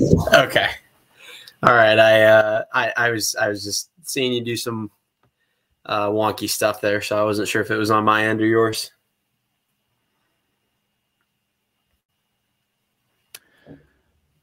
Uh-oh. All right, let's see if we got this back here. Uh, you always you always come in at the perfect time, Kyle. You come in at the perfect time. You swoop in and and save our Wi-Fi issues here. So uh, appreciate that. I'm, I'm, I'm concerned that we're going to lose you here in a couple of minutes. Well, uh, you're you're doing a fine job here, so uh, uh, I trust you to hold down the fort here for a couple minutes if I have to to figure this out. But uh, um, yeah, hopefully uh, it's it's resolved or it'll get resolved here in the next couple of minutes. So a four hour stream, you're bound to have some hiccups and glitches at some point along the way. So um, I haven't, you and I have not talked about this class, Kyle. Before we get to our next athlete, uh, do you have any thoughts on? Uh, is there any prospect in this? Class that particularly stands out to you as far as uh, maybe people that we're not talking about or is maybe a little underrated? Um, I mean, I wouldn't. I don't know if there's necessarily one specific uh, person. I don't tend to dive super super deep into the recruiting tapes just because I think the bottom line is with Iowa, it's Iowa is a unique situation in that the the star rating, uh, kind of like you were talking about earlier with the tight ends. I don't think it always matters for Iowa. I think Iowa looks for people with a certain type of uh, personality, a certain type of character, um, and they look for people that fit a system. And if that guy is a three star or he's not rated, then uh, he's not rated. And if he happens to be a four or five star, then great. But I, you know, I, I think it's it's it's great to to get the high end talent uh, just because those guys tend to be better athletes than the the ones that aren't aren't rated as highly. But I mean, we've had we've had guys turn out to be great from uh, from low ratings, and we've had guys turn out to be just the same from higher ratings. I think. I mean, the the one thing I will say is I really like what they've done um, on the interior with this class. Um, I think just in the trenches, both sides of the ball, in terms of inside linebacker and um, interior offensive line, defensive line, edge rushers. Uh, a lot of guys with good size, a lot of guys um, on both sides of the ball on the on the offensive and defensive line that are 240, 250, 260 and up, uh, which is always good to see because I think that's just important in the Big Ten. But um, doesn't I mean doesn't seem like there's that you know Xavier Nwankpa or AJ Epenesa in terms of uh, the really really highly rated recruits that we've had um, sporadically throughout the last uh, sort of five to 10, 20 years. Um, but you think about some of the best. I was gonna say, think about some of the best results of these recent classes were usually guys that were not four oh, and five star kids, and part of the reason is because they don't get the four and five star kids. It's not that Xavier Nwankpa is not going to be an NFL guy, but I mean, Cooper DeJean. Would you rather have Cooper DeJean or Xavier Nwankpa? I, I, I, was just going to say that. Like, we've had Cooper DeJean and Xavier Nwankpa who were totally different you know, in terms of their hype coming out of high school. And you've got one guy, I think that you at this point, and we'll give we'll give Xavier some time. I'm sure he'll turn out to be a great player. But if he turns out to be Cooper DeJean, we'll be ecstatic, right? We'll, we'll be we'll be over the moon, and he had a, a high rating. So. Uh, David, I use the term Wi-Fi simply because that I'm not a techie, so don't read into me saying Wi-Fi. Yes, I, I know hardwire. Yes, I, I don't don't misinterpret what I said. I'm just saying my internet was having issues. Um, so, uh, Mr. Year of the Boomerang. I have never seen that name on here. That's because Mr. Year of the Boomerang says he's never posted here before. He says, I watch constantly. Simply wanted to thank you for all you do. Well, thank you, uh, Year of the Boomerang. That is a that is the most interesting username. I, am just trying to figure out where that came from. Uh, but uh, thank you for for being a part of the show, sir. And um, I see you, it looks like from your picture you're from Sioux City, so you probably um, appreciate these small town uh, like kids like Reece Vander Zee, who's a, a Western Iowa kid. Um, one guy that really uh, stands out to me, Kyle, when I look through this class, is a kid we're hoping to hear from here later this afternoon, and that's Chima Chineke. Um, he committed kind of late in the process, but you watch him on like he is a Mongol on tape. Like I don't know how else to describe him. He's just a dog, and I don't know where they line him up. Like they've got, I think it was James mentioned earlier, the size they have coming in along that defensive line at a high school really impressive. And they're always going to get guys. I shouldn't say always because that's unfair to Joe Evans, but guys like Joe Evans. I think of Parker Hesse. I think of Nate Meier. Um, Max Llewellyn is a guy who's really emerged. Ethan Hurkett. Maybe these guys who aren't as physically impressive or daunting, but still are effective. It just seems like they've landed a few more of these physical prototype kids, like a Joseph Anderson at 6'5, 210. Um, Chima's 6'5, 240. That's a big high school kid um, who's got really good speed and maybe a little bit raw. But you got to like what Kelvin Bell has done with that group since he's been here. Um, and then who am I missing? Devon Kennedy's another one that they landed out of Arizona was really good get that was wanted by some other Power Five. So um, I think he had. Did he have a Penn State offer? I'll have to pull up Devon. Um, but uh, I, I, agree with you. What they've done in the trenches is obviously most important for Iowa football. But um, I think the pure athleticism, and I keep referring back to uh, Ontario Thompson because he was kind of part of that run. And for the record, I want to make clear I have not talked to Ontario. I've reached out to Ontario a couple times. We have had Ontario on this show twice. I talked to him on media day, and I know he's very busy. I have not heard from him. I'm, you know, fair to say that. I want to make sure I, I make that clear. So this is me kind of just going off on a limb. I would not be shocked if he regrets his decision to leave. I wouldn't be surprised if 40% of the kids in the portal right now regret their decision to leave. And, and I say that again, based nothing on what I know there as the reason why he's leaving, because I haven't talked to him. I, have tried to, and and I've not gotten a response, and that's you know that's fair. But like I know he's got offers. He's got some good offers right now. He's got quote unquote power five, power four offers with conference realignment, whatnot. Um, he's got I think Oregon State, Houston, Kansas, I believe. Um, so those are some good programs. Don't get me wrong; those are good programs. However, I would like to know, you know, it's it's these kids' own business. What what you know the reason why they're leaving, but I would be curious as to what went into that decision because I wouldn't say any of those Houston, Kansas, Oregon State offers. I wouldn't say any of those are defensive powerhouses either. Well, Oregon State didn't have a home next year. Yeah. They still yeah. don't have a home. So we can call them Power Five, but they're really not. Houston's fresh into the Power Five, and Kansas some growing pains there. And and how does how does Kansas win games? yeah, you're right. They, they Kansas wins points. games 49-42, not ten to seven. And, and, the other thing about Kansas is they have been up until the last few years with uh, what's his face. They have been bottom barrel of the Power Five along with Rutgers nationally, and they're no longer bottom barrel. But I just thought it was an odd decision. Um, not again, not knowing exactly what went into the decision remember a year ago, Kyle, we had Ontario on this very show, and he was talking about how happy he was to be a Hawkeye. And I am not criticizing Ontario Thompson. That's not I'm not meaning to sound like that, but isn't that crazy how how you can have someone on a young man who is just so happy to be a Hawkeye. One year later, he blocks two punts. It's not like he didn't play at all. He blocks two punts. He's behind a loaded, deep group of linemen. And I don't know what's going on behind closed doors. I would think he's in a position if he stayed that he'd he'd be able to play next year. Noah Sh- Shannon yeah. is gone.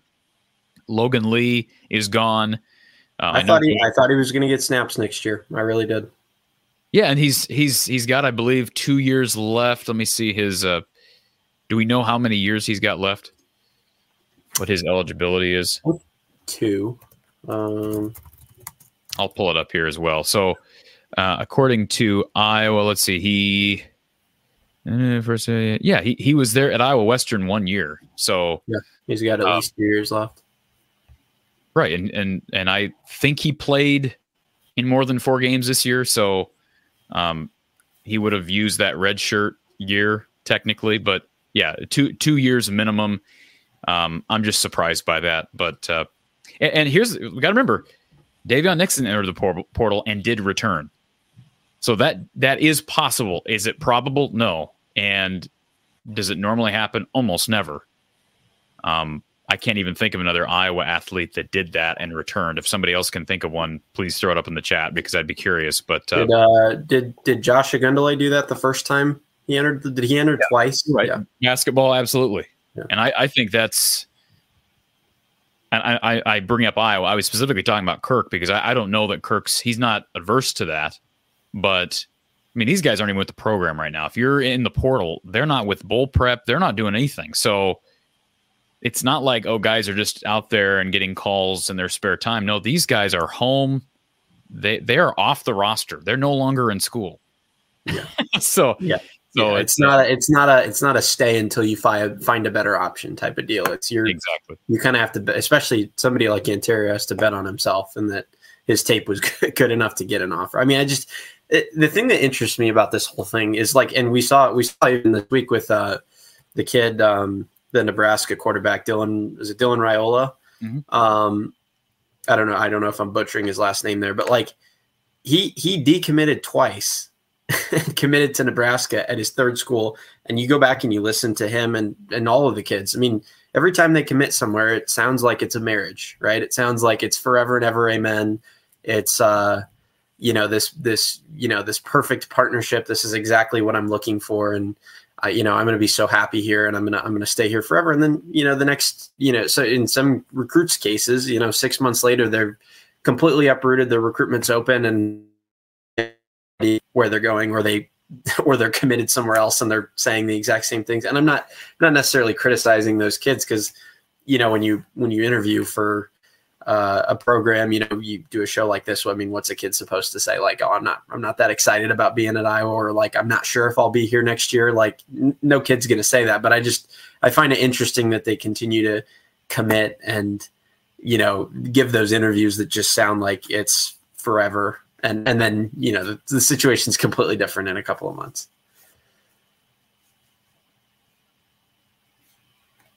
You're uh you're muted. I, I was muted there for a second. I was still I was looking at my my little Wi-Fi bar going around in a circle, just tormenting me, just teasing me right now.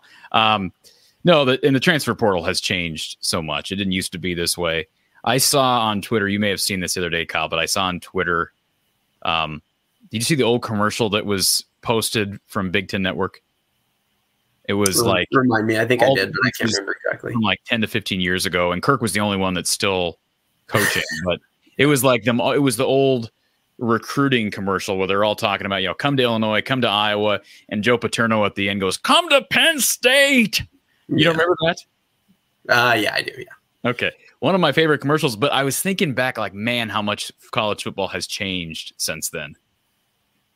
Like Yeah. everything recruiting everything has changed. And a lot of these i mean all these athletes that are signing today like if that was 15 years ago then they were like three years old. So Yeah.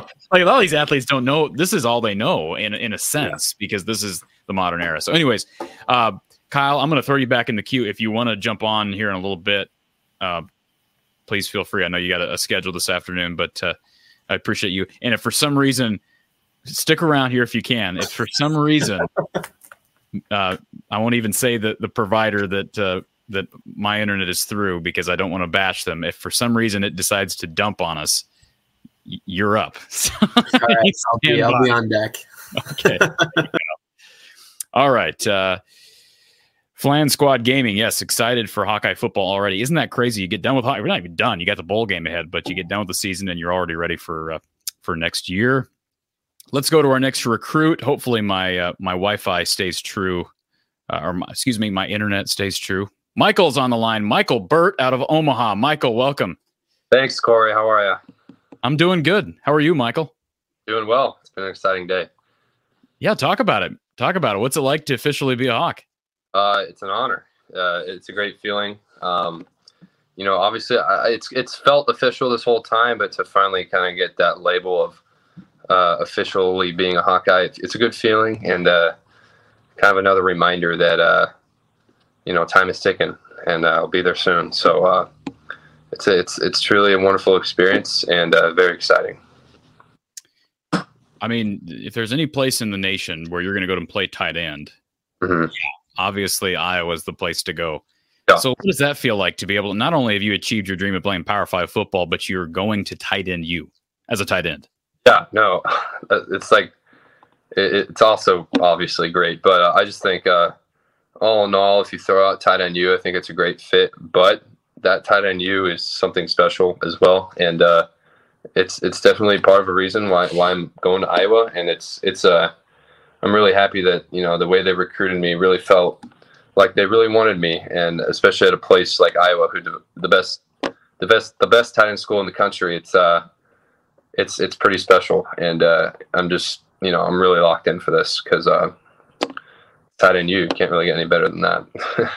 So you're an Omaha kid, uh, right? Creighton Prep. Yep. Um, I, I have to ask this question because uh, I was just over at a Creighton basketball game here a couple of weeks ago, and uh, Against Iowa, against Iowa. I was there. at the game? Yeah. Oh, well, opportunity missed. We should have should have met the game. But um, I'm just curious, Michael. What's it been like growing up in Husker land? Because I mean, there's a lot of Iowa fans in Council Bluffs and in Omaha. But have you grown up a Husker fan? Absolutely, yeah. Uh, I've been a Husker fan my whole life. Um, my whole family's kind of you know big red everything, and I've been that way as well. But uh, when it came to recruiting, I couldn't really think like a fan. I had to think for myself, for as a player, as a student. Um, and uh, Iowa, Iowa, Iowa won the race by far. So it wasn't even a question, really. Uh, nothing bad against Nebraska, and I had a great visit there, and I think Rhule will do good things. But uh, I've certainly grown up Husker fan. It's changed a little bit, but uh, yeah, no, we uh, we've been Husker fans, but we're Hawkeyes now.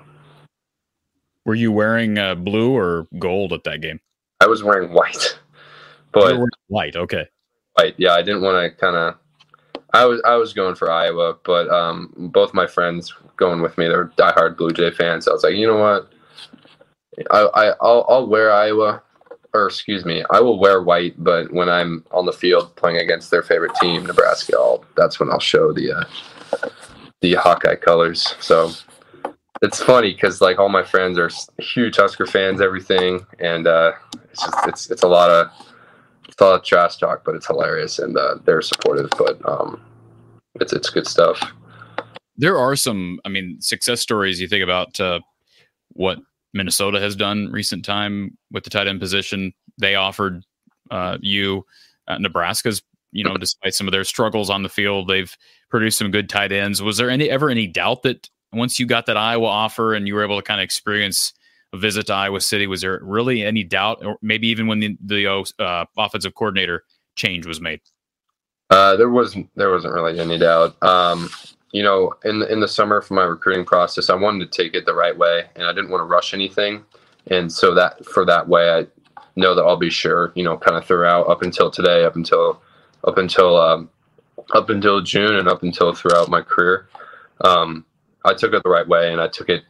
I took my time, even though even though it was somewhat quick. Uh, I, I didn't really need any more time, so there's not really any doubts. Uh, you know, I was talking to some coaches from there when uh, the offensive coordinator situation came about, and you know, like the guys are still locked in. You know, one, pro- you know, like coaches make a difference, of course, but uh, I just think you know the culture in that program is not going to change, or nothing's like nothing's going to you know fall out or anything. Um, so there wasn't there was honestly zero doubt, and I'm happy where uh, this situation will lead to.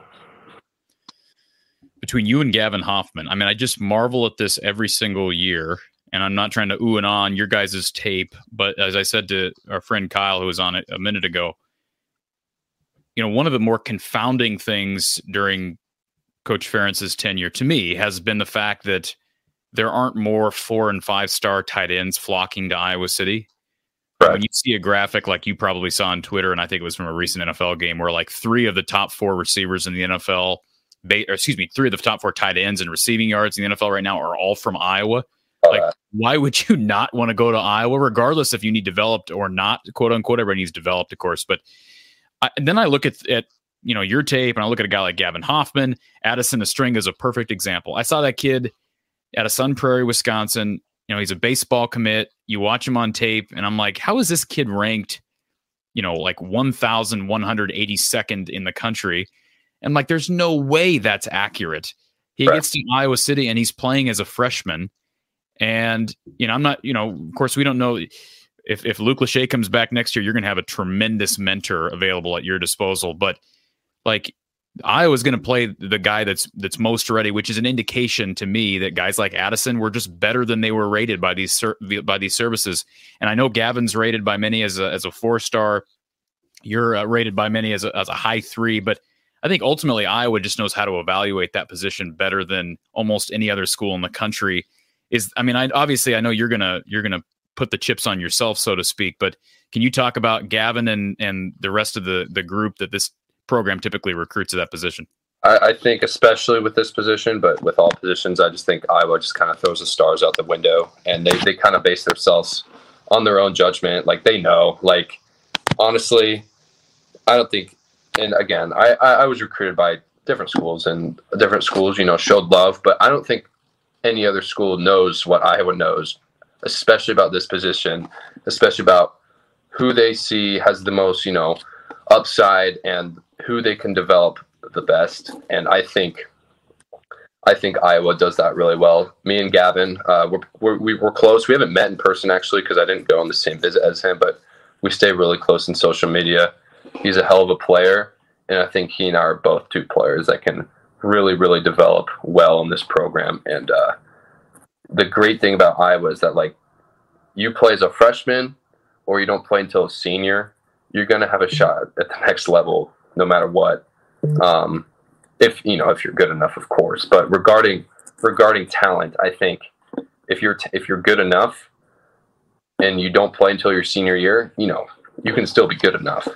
But I just think developmental wise, I just think um, Iowa really really has the edge on that, and that's a large reason why I chose to be a Hawkeye. And uh, I think Gavin and I will develop well in this program, and um, you know, I want to play obviously as soon as possible, but I also want to focus on developing. And uh, when the time comes, I'll be ready no matter what. So, um, you know, you look at Zach Ortwerth, like, I don't know if a ton of people expect him to, you know, get the minutes he got, and he made some big impact on the field.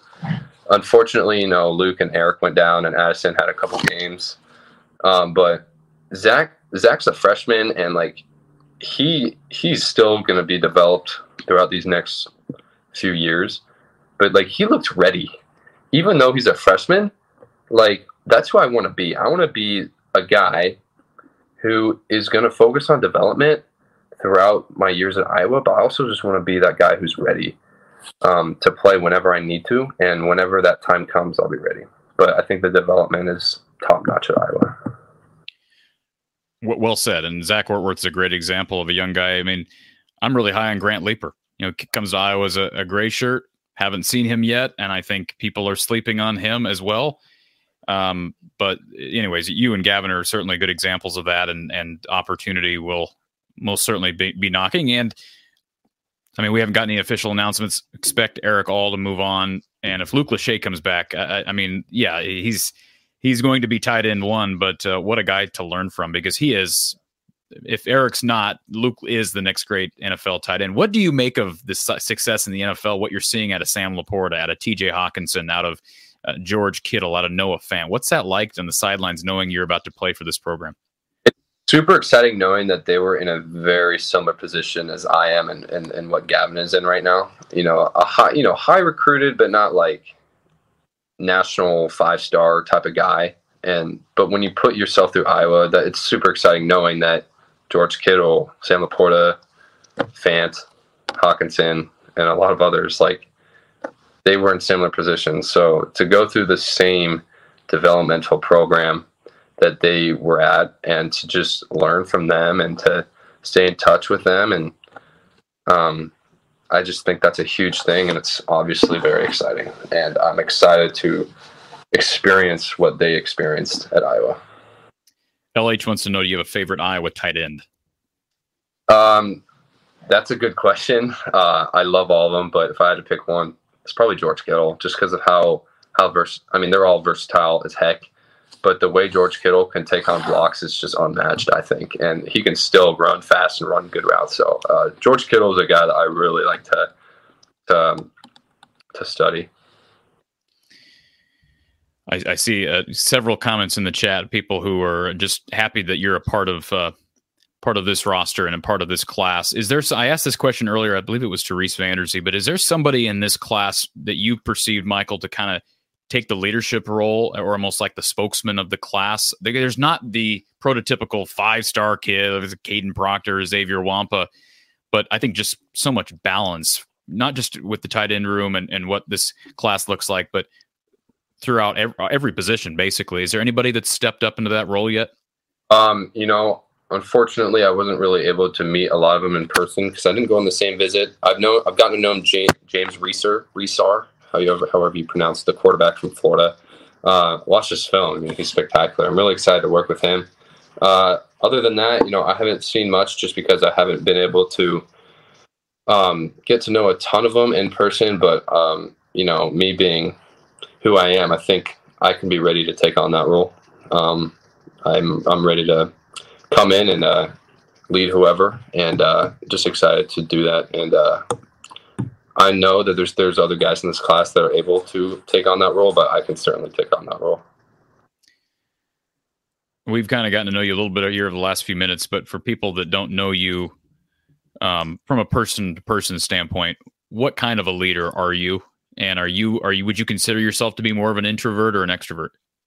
Um, good question. Um, you know, the way I lead, the way I've led my high school team is just by always kind of being the first one to the line, uh, hustling up, never having to be coached on effort or for effort, but only, you know, getting coached on whatever I need to do to get better. But I don't think the coach need to worry about my effort or my attitude at all. And so I, I believe that, you know, attitudes are contagious. And that's that's a way that I see myself leading a team or group or whatever in life uh, attitudes are contagious. That's kind of my kind of my uh, motto. Uh, introvert, extrovert. You know, um, you know, um, what do you mean by introvert, extrovert? Like on the field, off the field, socially, or like? Yeah, is it different? Do you take on a different personality off the field as you do on? Are you like George Kittle? Are you a WWE wrestler off on the field and a I don't know what he is off the field, but yeah, I don't, I don't even. I, uh, that's a really good question. In fact, I, I, you know, as many as a couple of my teachers have actually explained, you know, uh, talked to me about, they see myself and I see myself as well.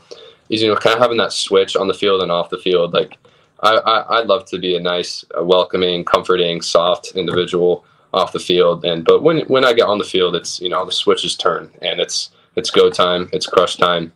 Um, so it's really fun to have that uh, switch in my in my head um, because you know off the field, you know, I'm a football player, but you know I'm also just a bright person and wants to get to know people. But on the field, it's it's 100 percent different.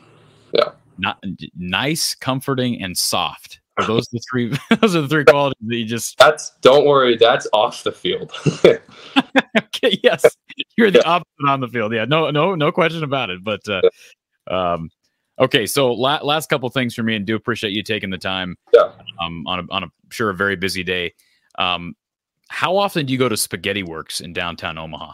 Uh, that's a great question. Uh, I haven't been there. No, you know what? I went there in the summer. It's kind of like a twice a year type of deal. It used to be back when I I'm the oldest of seven kids, and so um, my mom would always every Monday they have like free kids meal or something like that, and so we go every Monday. Um, it's it's kind of it's a lot less now, but uh, I definitely uh, like like what they do because they have like a really good salad bar, and their spaghetti is pretty solid. So you go there. You get free pasta refills, Michael. You get Yeah, exactly. pasta refills. I mean, that's where, where else would you get that? I know, and it's like I, I want to say as I got an eggplant parmesan. It was actually right before the Creighton game. I know this is fabulous listening for people who are watching this right now. Uh, eggplant parmesan. You get you pile your plate full of whatever off the salad bar, and they got potato salad and cottage cheese and salad and all this stuff. The salad we used to have a spaghetti works down in Des Moines. It's now gone. I believe the only spaghetti works that are left are Omaha and then maybe one west of Omaha somewhere. Maybe you know, but um, I, I'd never been. I stumbled upon it. We were looking for a place to to uh, eat uh, when we were in downtown, and um, and the other place I'll give a shout out to because I mean uh, people in Omaha are going to sponsor the show anyways. Um, Coneflower, I've been cone there. flour ice cream. Yes, my mom loves that place a lot. I've been there. You've only been there once. Correct. There's there's another ice cream place that's right by my house. I live in this place, this near neighborhood. It's called Dundee, and uh, there's basically a strip of road of you know there's a, there's like the famous gas station that all the middle schoolers go to that I used to hit up all the time. Right across from that is this place. It's called E Creamery, and it's a business. It's a single. You know, there's only one of them uh, in Omaha, I think. Uh, it's right by my house, so it's expensive, but that's kind of my solid go-to ice cream place. But uh, Coneflower is really good. And and people are big on Ted and Wally's, aren't they? Yes, thank you. There you go. That's the number. I do love Ted and Wally's. Um, you can get you can get fancy there for sure. It's really good. Um, I think Omaha is such a, a cool city because, well, first of all, being having grown up here in Central Iowa, um, you know, I- everybody loves the zoo, right? Everybody loves Omaha Zoo, but Yeah. I, I'll just say this real quickly, not to rip on the zoo. I was disappointed in the last time I went to the zoo. Everything was shut down. You had hardly any concessions open. Beside the fact, downtown Omaha is awesome, and the fact that it hosts the the uh, College World Series, you got the Big Ten baseball tournament. Uh, CHI is a beautiful arena for Creighton. Um, it's just a, a great sports town. So, talk about your new home. What, what do you think about I- when you've been to Iowa City? What's that going to be like as far as a transition? Um, you know, I, you know, I, I'm I'm familiar with uh, Lincoln a lot. I think Iowa City is like a better version of Lincoln. I think it blends in with the college town well. Uh, it's definitely a college town. There's a lot of nice, nice restaurants around. You can kind of access anything at any point. Everything's pretty close. Um, in terms of like switching cities, I think, you know, having been there a few times already, I really feel like this is going to be a very smooth transition. Um, it might not be, but even if it is, like I know I'm going to end up being pretty solid in this place. Uh, I think Iowa City is perfect because it's for me. You know, it's not the biggest city in the world, which is probably a good thing. Um, and uh, you know, but it's still a city. It's still a town, and there's still a lot of fans, a lot of hype. One thing I love about it is that you know, there's not really just like Nebraska. Really, there's not like a professional team that like every single person in the town is rooting for. Like it's Iowa Hawkeyes. Like that's that's that's everyone's team, and I really like that because the culture around that kind of blends in with with uh, the people in the town, and I just it's like one big family because you know if you if you live in a big city, you got you know these people cheering for the NBA team, and then these people cheering for other professional teams, and it's like oh well here's our college team too.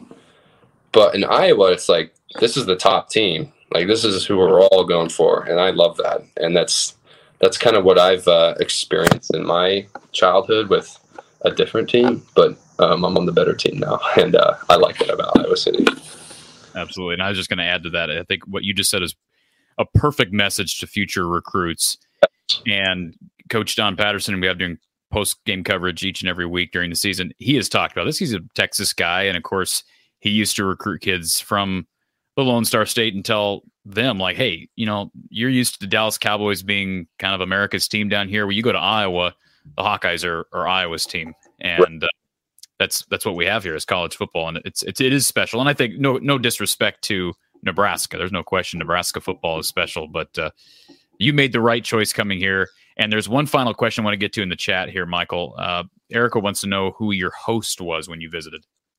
Uh, Luke Lachey, yeah, know him very well. Uh, we stay close. We keep in touch, and I really hope he comes back. Uh, he's going to be, if he comes back, a great mentor, and he's going to help this team a lot. Uh, Luke was my was my host, and uh, he could not have been a better host. And he was a big reason why I felt like a really good fit in Iowa. Are you rooming with Gavin? I don't know. Uh, I talked to Coach LeVar Woods. Uh, he's given me a. Um, he's just. I don't know. I want to. Um, just the one thing that's like hesitating me is like should I room with the same person in my position group that I'm going to be with every day, or should I kind of like branch out, room with like a defensive back or linebacker?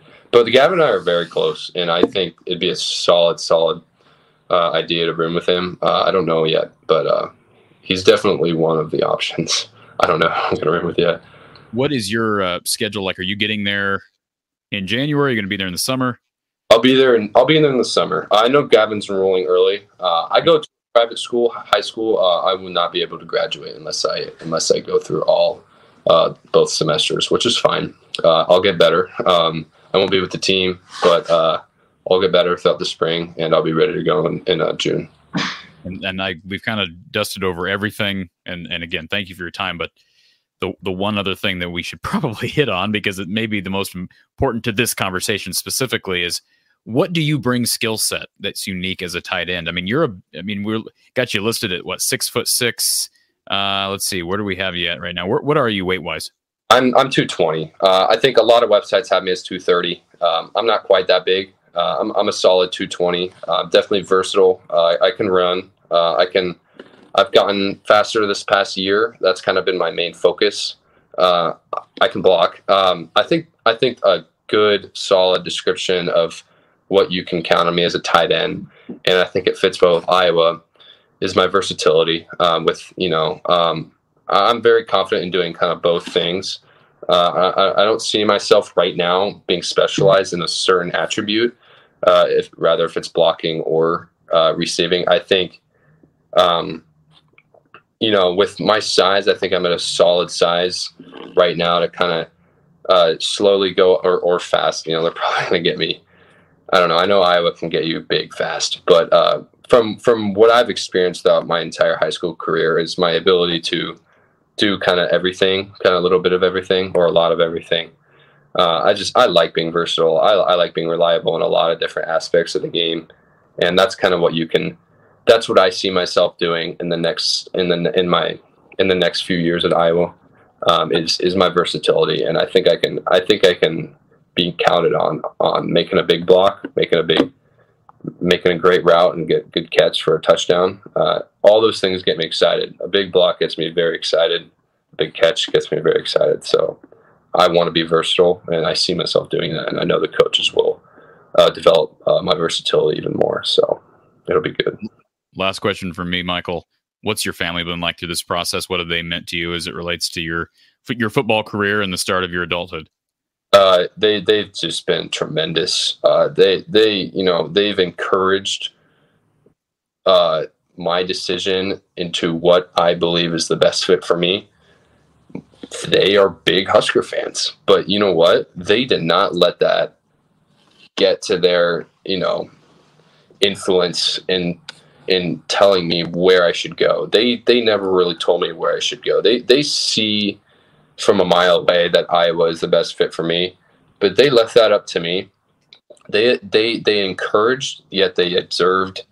Um, and once I made that decision, they they I, they they were so supportive, and today they're extremely supportive and very happy. And they meant so much throughout this process. You know, you know, I was kind of the top runner in my decision, but to have their support meant a lot, and um, it feels really good to have that from my family. Kurt in the chat says, I've been a Hawkeye fan living in Omaha and Ashland, Nebraska, last 36 years. He says you got a good uh, head on your shoulders, and um, I echo that. It's been great getting to know you a little bit here, Michael, and uh, we look forward to you uh, being a part of the Black and Gold here. We'll probably chat with you before, but if not, we'll talk to you media day. Um, you got a good attitude. Keep that up, and uh, you're going to do great things at a great place. Thanks, Cory. I appreciate it. I will definitely keep. I watch your show all the time, so I'm uh, excited keep watching you, and uh, we'll stay in touch. Appreciate that, Michael. Thank you, sir. Congrats. Thank you. Michael Burt out of Creighton Prep in Omaha, tight end U commit. He is uh, he and Gavin Hoffman, man, this is a uh, I, I say underrated. I don't think anybody that actually follows recruiting or certainly follows Iowa recruiting is um, has any idea that either of these kids are anything less than a four star recruit. And I mean, frankly, if I was if I was offering you a scholarship at tight end, like you have a pretty good idea of what, what you're going to get. So uh, with his size and with with both of theirs, they both got soft hands. They seem to be appear to be good route runners on tape. Again, you can kind of getting a limited glimpse uh, at them, but I just have such faith. We talk about Phil Parker's ability to develop DBs. How about uh, how about Kirk's ability and, and Brian's ability? I think there's no question about it. Abdul Hodge, uh, as a tight ends coach, has to be given some credit here the last couple of years, but LeVar Woods knows tight ends as well. They've just got a staff that uh, give credit to the head coach. He's kept this, these guys together and has built a group that, regardless of who's actually coaching that room, um, they put guys get guys ready for the league, and and it's amazing. In spite of some of the struggles on offense, how much tight end production uh, this this group, this staff has produced, and um, we're seeing the results of that at the next level. Three, you could argue right now, three of the top four tight ends in the league are from Iowa. They're, that's not exaggerating at all. With T.J. Hockenson, Sam LaPorta, and uh, George Kittle. And when's the last time we've seen a rookie enter the fray for top two or three tight end in the league? I'm going to add uh, Kyle back in here. Kyle, uh, you just heard uh, Michael on here. Um, he's one of the many recruits in this class that I'm excited about. But again, I, am just shocked when I see the three star status next to a kid like him. And, uh, you know, good head on his shoulders. But Iowa recruits not just on a guy's upside, but uh, a guy's willingness, their attitude to be able to to do the dirty work, work, work on special teams, and physically, he has he already has the parts physically that uh, that he needs to be able to come in here and play early. And he brought up Zach Ortwerth he's a kid that we have not talked about enough. He made a couple of big plays in the passing game, had to step thrown into action. I don't believe he, if I recall, he did not enroll early. So here's a kid who came in the summer, worked through fall camp, and his number was called at a position that you typically don't think is super easy to play as a freshman. Yeah, what what uh, was he tight end four or five to start the year? Well, at least five. No, at least five because you had Steven Stilianos go down. Yeah. You had Stilianos, all go down, and and Addison Ostrenga was down for a while. I believe yeah. it was against. Am I right in saying at Wisconsin? It was at that game, and I believe that was the game where Ostrenga was. I think Stilianos was the top guy, and then well, Erick All started the game as a top guy. He goes down with a nasty injury. Yep. Yep. And they won that game, and not maybe in large part due to tight end play, but guys like Zach Ortwerth had to come in and play. It's just, uh, it's amazing how we, we talked about it preseason that was probably the deepest room. They needed every last piece of depth they had. Yeah, they, looking back on our, our preseason discussions about tight end and like talking about it as the position that could withstand those kind of injuries, that was, I mean, that was tested as much as you could ever remember a position group at Iowa being tested in that that way. And even Johnny Pascuzzi, he's a, a walk on from Kansas City. He came in and played significant snaps uh, at tight end. Um, I don't know what it is about the the Iowa City Water. You even have Parker Hesse, who is a defensive end. He's playing tight end in the league, so I don't yeah. know how that's possible, but it, it, it's uh, yeah. it's happened. So, um, yeah, yeah, j- just super. What were your? Do you have any takeaways from from from Mr. Burt?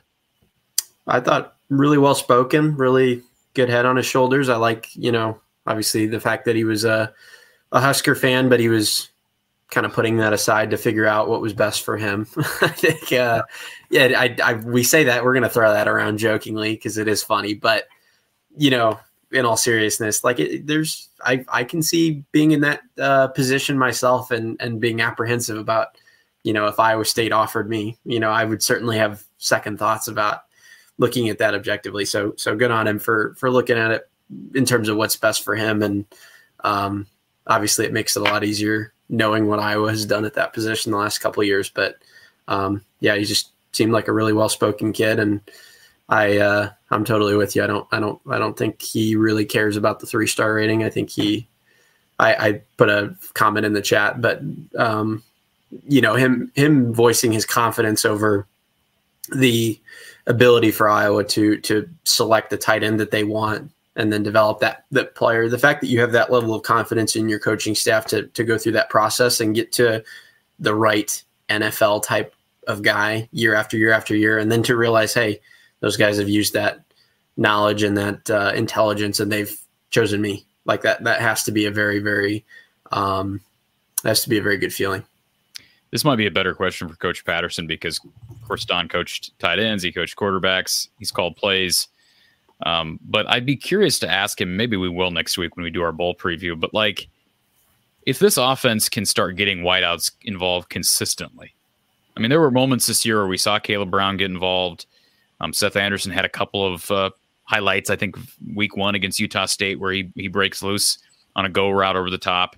But in general, they've struggled to get wide receivers involved. How much better can this offense be if you can simply get receivers involved? And how much I don't even know what the upside is for tight end production. Like I understand you're going to get a lot of tight ends are going to get a lot of catches in this system, but I mean, I've had how many people in the past year say to me, Cory, how in the world do Iowa tight ends continue to make play after play and just rack up yardage, rack up catches in spite of the struggles elsewhere on offense? Like you would think that defenses would be able to scheme to stop tight end play in the tight end production in the passing game, and Iowa still finds a way to to get those guys involved and get them ready for the next level. So, you know, it's kind of like the discussion of the defense. How much better can the defense be if the offense can just give them a little bit more time off the field, uh, not, not, put them in precarious positions, uh, field position wise? I'd say the same thing about about tight end production. Yeah, and that the, the interesting thing about that position, I mean, you even just look at somebody with Michael Burt's build or George Kittle's build, TJ Hockenson's build. I mean, Michael Burt, he said obviously he's listed at 230, he's more like 220, but say he fills out to 6'6, 240, 245 at some point, which I think is more than reasonable. I mean, whether you're scheming for that guy or not, and this has been the case for Iowa tight ends, like who do you put on him? Do you put a linebacker on him? Do you put a, you know, do you put a defensive back that's just way too small on him? Do you put, I mean, it's, it's, it's a great position to develop well in terms of the passing game because like you can say we're scheming for Iowa tight ends this week all you want, but good luck putting somebody on them with the size, speed, and playmaking ability to actually stop somebody like a Sam LaPorta or a, a TJ Hockenson or a George Kittle because those guys are just um, whether or not you scheme for them, they're just physical. I mean, George Kittle's a physical nightmare even in the league. I mean, he he presents all sorts of problems in the run blocking game, in the pass blocking game, in the pass catching game, and so does uh, Sam LaPorta, Hockenson, and all the rest. And Gavin Hoffman, 6'5, 220. He's also a Kansas City tight end. Technically, he's Overland Park, Kansas. He's considered to be the number one player in the state of Kansas. Again, top 200 kid nationally per 247. So both guys physically uh, impressive. And I would say the same thing about Grant Leeper. honestly, I mean, I'll just say this because he's proven me wrong so far. The one guy maybe I wasn't real high on coming out of high school was Zach Ortwerth. I mean, just based on watching tape, but I'm I'm certainly no expert. So, Kyle, I'm gonna I'm gonna bump you out. We've got uh, Joseph Anderson here waiting in the chat, but uh, as long as you can hang tight, do that. But I appreciate your help. All right, sounds good. Thank you, sir. All right, uh, Lemansky with the super chat says that great Michael Burt segment, great example of maturity fits the Iowa way. Amen. Uh, appreciate the super chat, Lemansky and uh, mentioned Joseph Anderson uh, hopping on with us. Joseph is with us. Thank you, Joseph, for taking the time. Welcome to the show. Uh, thank you for having me. Thank you. So, congratulations, man. This is a big day for you. Um, mm-hmm. I'm sure it's been busy, and uh, you know a lot has went into uh, the build up for this day. What's it feel like to officially be a Hawk? Um, it's pretty refreshing, and it's really like stress relieving too. For this all to be over, but I'm thankful for this opportunity can you talk a little bit about what went into your decision? I know you've been asked this a lot, but I mean, um, you've got some some physical traits that you can't teach, so there's no question that you had options to go a variety of places. Um, but you you settled on Kelvin Bell and this Phil Parker led defense. Why? Uh, I just really like the defense, the way it fit, being in the forefront, being outside on like the edge, and I just really like the coaching staff and being in Iowa City. What's it been like at uh, Westminster? You're a, a, St. Louis kid. We were just talking about mm-hmm. we were talking to Michael Burt from Omaha, and we were talking about Gavin Hoffman from Kansas City. We're kind of working our way across the the Midwest. But uh, what's it been like at Westminster and St. Louis, growing up in the uh, kind of the big city? Uh, I didn't really grow up deep in the city, but Uh, it was pretty chill for me, I guess. I grew up in the county most of my life, so yeah, it was pretty chill. And I'm looking through your. Uh, you kind of had a, a similar uh, list as Michael Burt, we just talked with. Uh, Nebraska was in on you. Um, Kansas offered. Uh, you had an offer from Iowa State, from Kansas State. Again, you had plenty. I mean, Missouri was in on you. It become an SEC power this year. Vanderbilt. Hmm. I'm just looking through Power Fives and then some really good G5 programs like Toledo and then an, an FCS power in North Dakota State. Um, it's interesting what this line does. The way this defensive line seems to operate, at least since Phil Parker took over the defense and Kelvin Bell was uh, hired as the defensive line coach, they love numbers Mm. and the ability to have depth and have eight or nine guys you can throw out there fresh gives the opportunity for younger guys like yourself to play early if they're ready. And if they're not ready, you have a guy like Ontario Thompson this year who comes in on defense, Joseph, and blocks a couple of punts. Right. So, do you kind of take the same approach that hey, whatever it takes to get me on the field, that's what I'm going to do? Yes, sir. I just plan on going up there and working extremely hard and following what the coaches have for me. Yes. And what's your greatest trait as a, a defensive end? I mean, physically, again, you've got size, you've got length. Um, what would you say your your best trait as a defensive lineman is? Definitely my speed coming off the edge. Yeah. So, what is your speed? Can you give us an idea on your 40, or do you, have you ran the 40 or a 100 meter? Uh, my 100 was an 11.4, and then my 40 was a 4.7. Okay.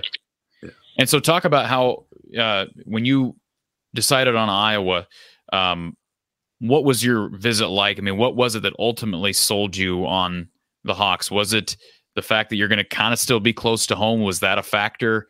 Um, did not matter at all? What What was your kind of your criteria like? Uh, I definitely, the proximity to home, that played a part because my parents can come to my games. So that was pretty important to me. And then kind of just how I felt there around the coaching staff. So if like if I didn't feel comfortable or if I felt like like I just something felt off, which nothing really felt off there, that was kind of the reason. And you get to play for the uh, best assistant coach in the country. Right. What does that feel like now that that's Uh, that's pretty exciting to me, honestly. It was uh, it was really exciting to see that, and like I'm happy I'm going to be coached by him. So Can you talk a little bit about your upbringing, Joseph? Like, um, who has meant a lot to you in your development, not only as a football player, but as a young man? Now you're entering adulthood. Hmm. You're going off to college. I'm sure your family's nervous but excited for you. Um, who's been a big uh, source of help and support during during your teen years?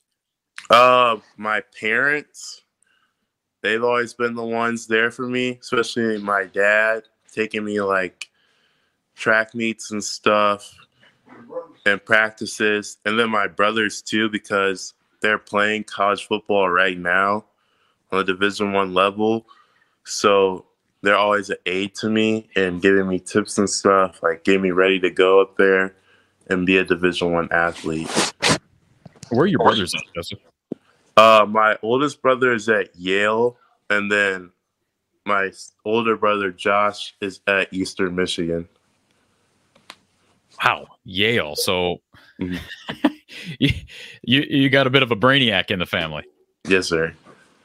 So what what uh man, so he's playing for Yale. What's it like to play for Yale? What has he told you about playing for an Ivy League school? Uh, I mean, he seems to really enjoy it. I don't really hear that many complaints. So, yeah, and they just won the Ivy League championship back to back, so he's enjoying it. But you're the best football player out of all of them, right? Right. what positions do they they all are they also defensive linemen? No, they're actually tackles. Oh, okay. Yeah. Offensive tackles or defensive sir. tackles? Offensive tackles, my fault. Nice. Very cool. Um okay, so what's your plan? Are, are you going to be here in the summer? Are you getting here early in January? What's the timeline? Um, no, I'll be getting up there in the summer in June. Okay. Well, uh, there's a, a great track record of uh, young athletes. I think of one we were just talking about with Michael Burt, Zach Ortwerth, who was uh, from the St. Louis area. He comes in as a tight end, the position that's you know notoriously a little bit harder to play early, and he Yeah. comes in and contributed right away. Um, so uh, Iowa's a place that uh, I'm sure you you know this, and you've been told this that if you're you're ready to go and you're working hard, whether it be on special te- teams or on defense, um, if you're ready to contribute, they'll they'll throw you out there. So. Uh, congratulations on the decision, Joseph, and uh, safe travels. Safe. I know it's ways in, for you uh, get to Iowa City in, in Good June. Enjoy the last few months of high school and living at home, and we'll look forward to seeing you in the black and gold. We'll talk to you next uh, next August at Media Day. All right. Thank you. Thank you, Joseph. All right, Joseph Anderson out of St. Louis, young kid who uh, we talked about this defensive group. Uh, he talked about his speed, but again, the, the physical prowess of these guys, and uh, we'll bring our expert back in. I'm not listen. I don't need that. I don't need that title. We don't need expectations around here.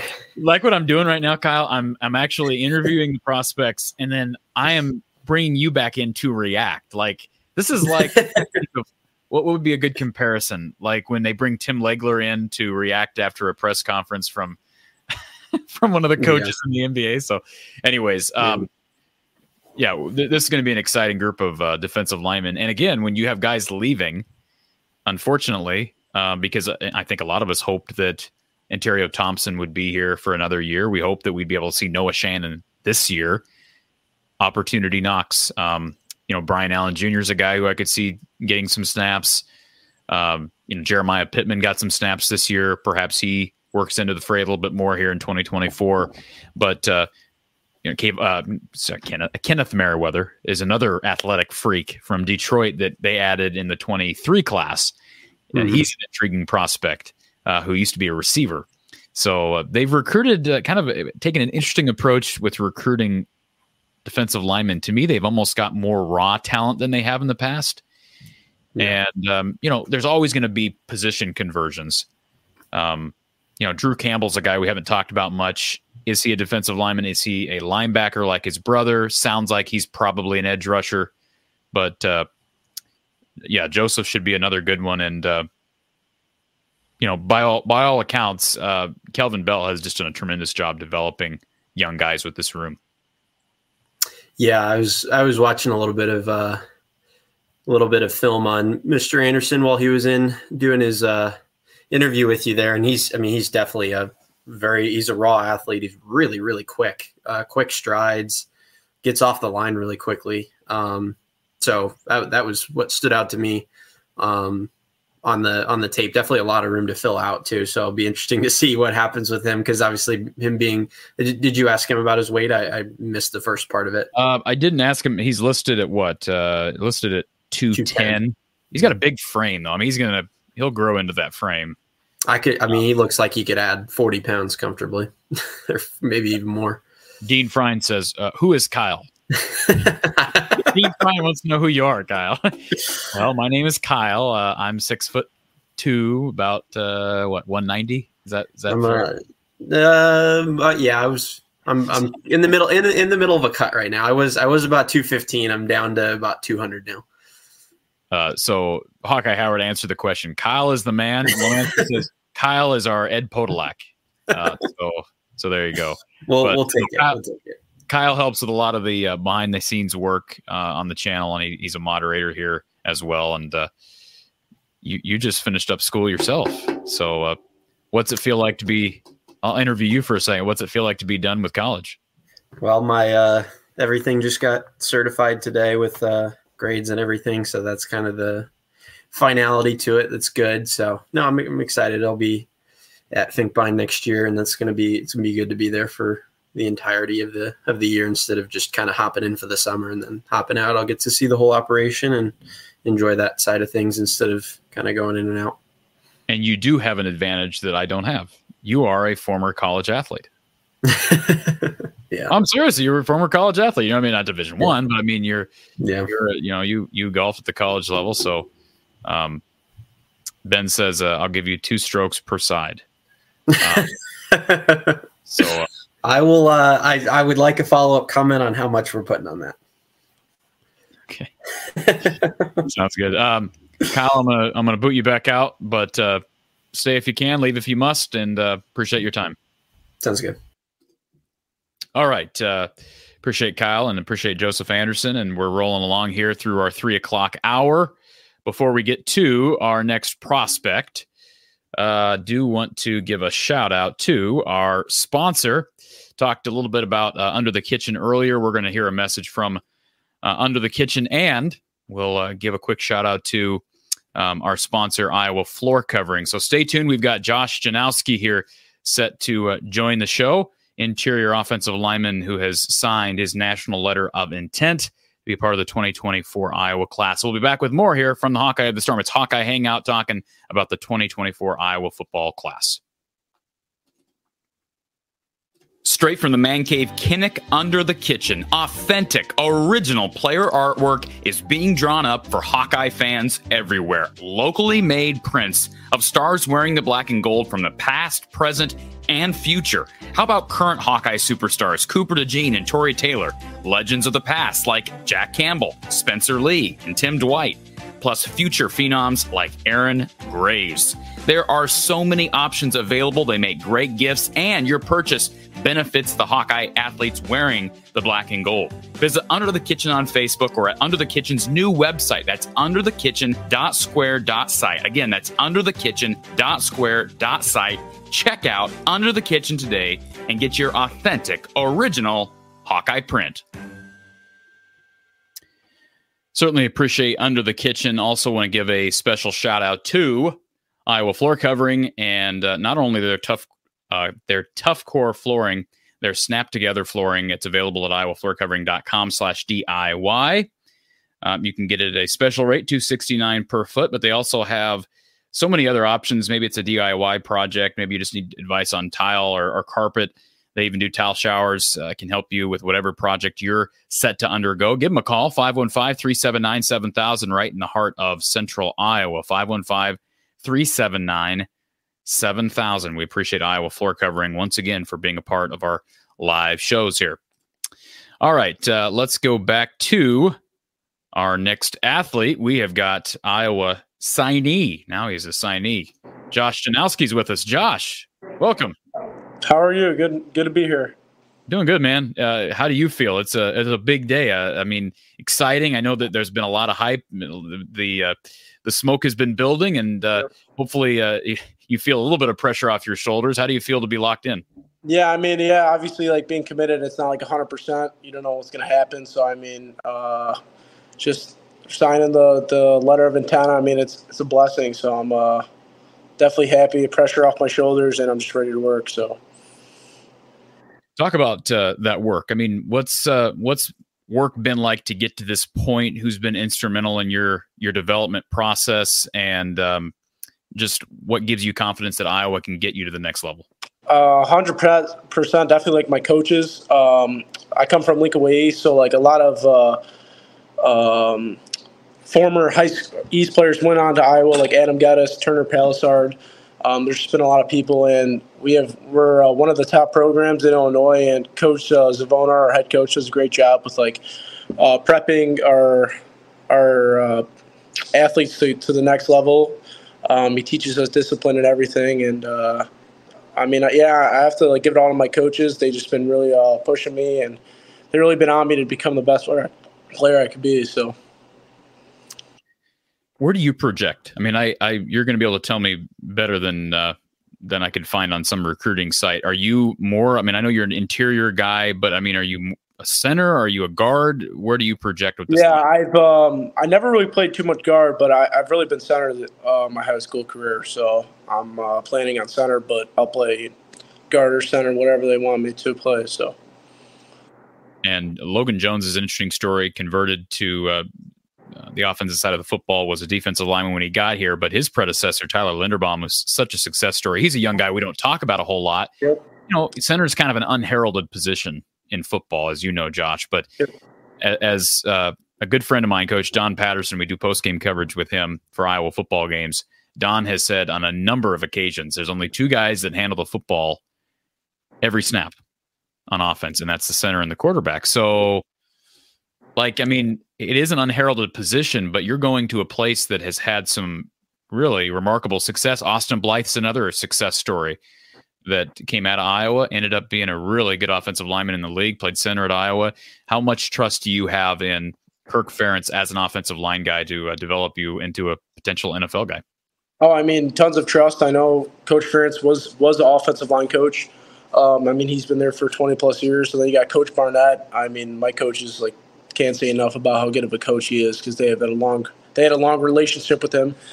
And yeah, I just um, it's funny because we do like the same the same like offensive drills, like uh, blocking drills that that Iowa does. We kind of base our our scheme off their scheme uh, and like run blocking drills wise. So I'm just like. Uh, I'm, I'm confident and I'm excited just uh, just to get it started. So I, I definitely trust trust in the coaches and trust in everything they do.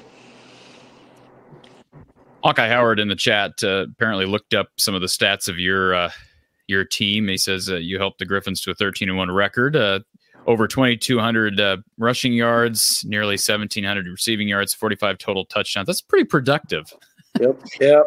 Talk about your high school experience. Oh man. Um, well, sophomore year I, I started on varsity. Well, freshman year was like the COVID year, so we only got six games. But then sophomore year I started on varsity. We went nine and three, so it was it was a solid season. We lost in the quarterfinals, but um, and then our my junior year, we really bounced back. We went 13 and one. We lost in the state championship game, but I mean, it was definitely the most fun game I played in. And again, last year we went to state, but we lost again. But I mean, pretty pretty good. Pretty. Um, I think it's the first time in it's the first time in program history at my high school that we went back to back to state. They never done that before, so it's uh, it's definitely cool. Can you talk a little bit about George Barnett? Um, here's a guy who I, I can tell you, and it, regardless of criticism, and the line has been steadily making progress, but you know, there's obviously need, and, and you're going to come in and compete for some playing time. But by all accounts, everybody I've ever talked to about George Barnett raves about what a human, great human being he is, yep. uh, and a great coach. And uh, I think I'm okay saying this because I know it's been said as a comparison. Tim Polasek, who just recently got the head coaching job at North Dakota State, he's a previous line coach here. I can tell you on good authority that he was kind of known to be a, a, yeller and a screamer. And I understand there's a place for that at times, and that can work in certain settings. But by all accounts, Coach Barnett is just a man's man. He's going to talk to you uh, like he's your like you're his child, and uh, but also like the adult that you are. Um, he's just a well respected guy. Can you talk a little bit how, about how you've gotten to know Coach Barnett? Yeah. So I mean, first time I met him was actually the first time I met him was summer, or I went to camp. He invited me to camp after it was going into my junior season. That's when I really met him, and then he started. He was like recruiting me from there on out, um, and then he came in January after my football season. And um, what I really like about Coach Barnett is he's like super straightforward. He's super honest. Um, he's not going to BS you, and like you know, you have some college coaches that will kind of like BS you, like you come here, you're going to start right away or whatever. Like he's never said that to me. Like obviously, I got to work for what I what I want. And um, I remember like the week before I got my my scholarship offer, he told me he's like, um, we got to look if there's another um, scholarship offer for interior offensive lineman. If there is, you're our next guy up. And a week later, he got me an offer. You know, sometimes you just don't know with coaches like what they're to do and he was just being like he was just, he was just being straight up honest and like that's what I I uh, love about him because like you could always trust him. He's got your back, and you just gotta yeah just trust him. I'd say, but he's a great guy for sure.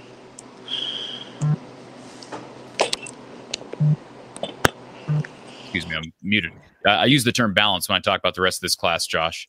Um, between what we have, what you have up front with guys like uh, yourself, Will Nolan. Um, I mean, just across the board, and then you look at skill position spots. Um, we just had a conversation with Michael Burt. I'm really high on the tight end room. You're led by a guy in James Resar, who was wanted by a lot of major schools, Power Five schools. Just a lot of balance across the the, the uh, offense in this class. Have you grown close to anybody in particular? Any of your future teammates? Uh, yeah, for sure. All all the linemen, Bodie, um, Cody, and Will. I mean, we have a group chat. We text a couple times a week. Um, and then I've really been talking to Gavin Hoffman because uh, me and him are planning on enrolling early.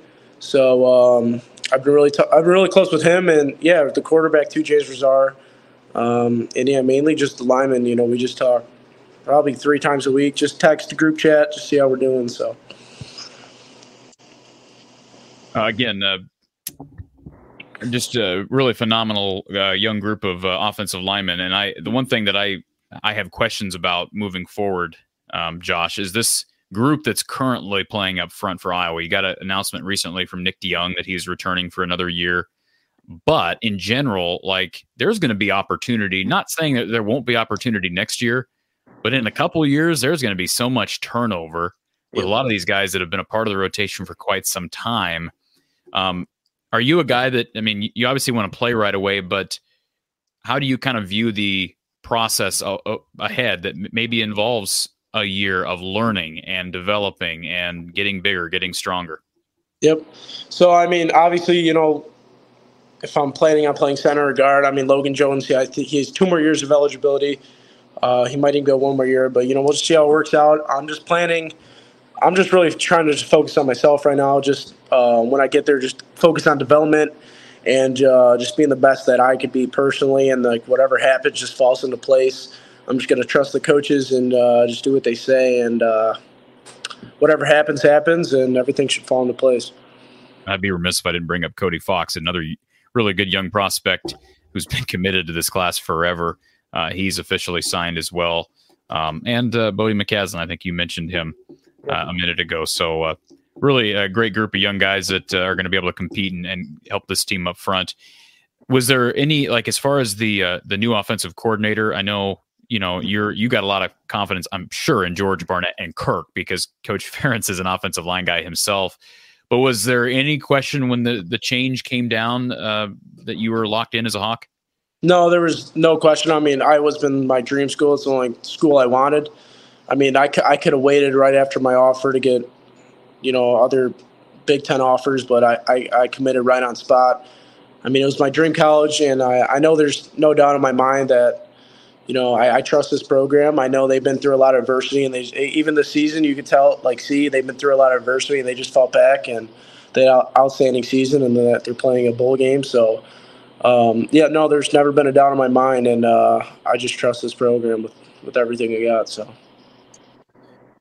Josh Janowski out of uh, Frankfort, Illinois. Uh, Josh, congratulations! Big day Thank for you. you. You'll never forget this day, and I know you'll have you'll be creating great memories over the next three to five years. Um, regardless of how long you're at Iowa, this is going to be a day that goes down in history in, in your book of life. So, congratulations on on the signing, and uh, we'll look forward to talking with you. Congratulations on enrolling early. That's good news. We'll yeah. see you here uh, next couple of months. All right, thank you. Thank you, Josh. Josh Janowski out of Frankfort, uh, Illinois, officially a Hawkeye, and um, appreciate everybody being here. Uh, Lemansky, same thing. I said, yeah, uh, great that he's enrolling early. Um, so Gavin Hoffman, unofficial list, and I'm going to ask, I'm going to ask Tom Kakert, um, some of the people in the chat. okay. I'm going to ask Tom Kakert um, when he comes on here. We're going to get Tom Kakert on here in a little bit, but I'm going to ask Tom about uh, guys that he knows are enrolling early. Because again, as of right now, what I know uh, to be the case is Gavin Hoffman and now Josh Janowski. So um, anyways, uh, before we get to um, our next caller, we've got Jansen on hold. Um, I'm going to throw it over to Kyle real quick. Kyle, re- reaction. I'm, I'm trying not to react to the chat. chat right yeah, just, just, ignore the chat for a second. But uh, just another well-spoken young man who, you yeah, know, go through his list, didn't have a whole lot of high major attention, at least at the time of his uh, offer and commitment. And I say that at the time because I think of a guy like Marco Lainez. He had told me, we had him on the show. He told me that, hey, I had an offer from Minnesota come in later. You know, teams are trying to flip guys all the time, and that may not be, you know, reported these major um, recruiting sites. And is, is it fair to say that you know, at times you're going to have schools probably offer a prospect like Josh after the fact because they know that Iowa knows how to evaluate offensive linemen? Yeah, absolutely. Same same with tight end or any defensive position. I'm sure you could go back and look at any number of guys and see that there's a a trend of Iowa kind of being ahead of the curve on some of those guys, whether or not they actually end up at Iowa. Um, between those guys, either liking Iowa's evaluation or them maybe shooting for recruits that don't end up choosing them and then having to scramble.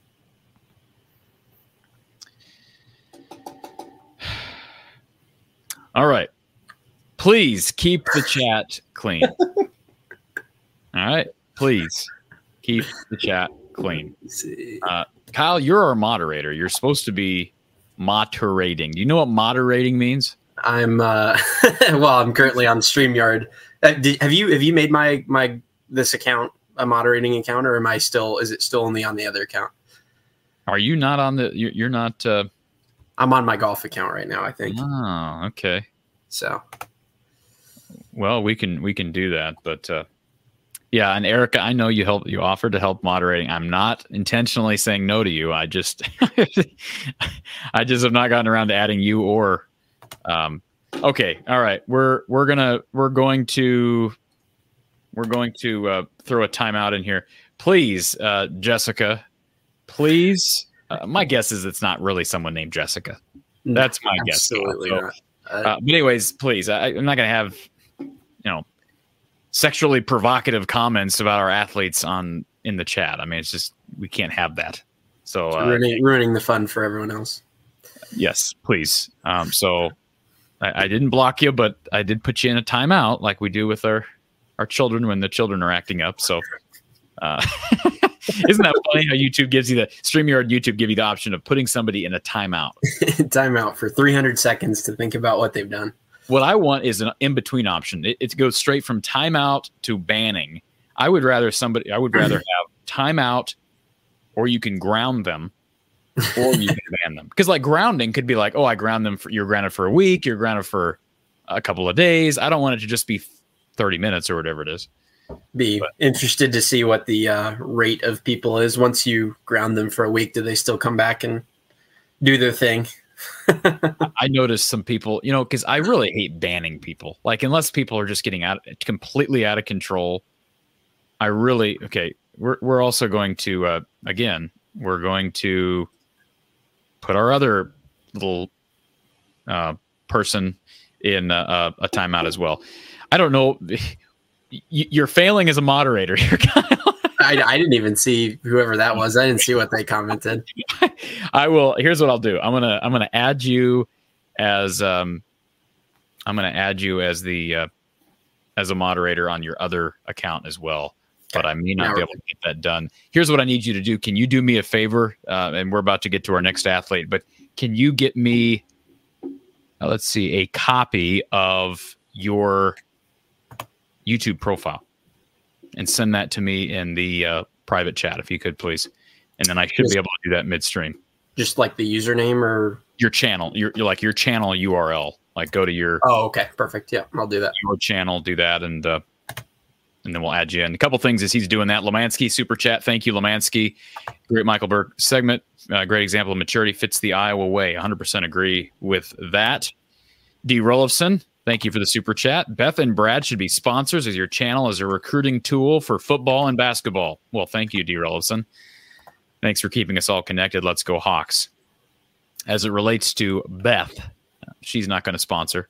Wouldn't that be something at the I? I don't think Iowa can. Iowa can't endorse.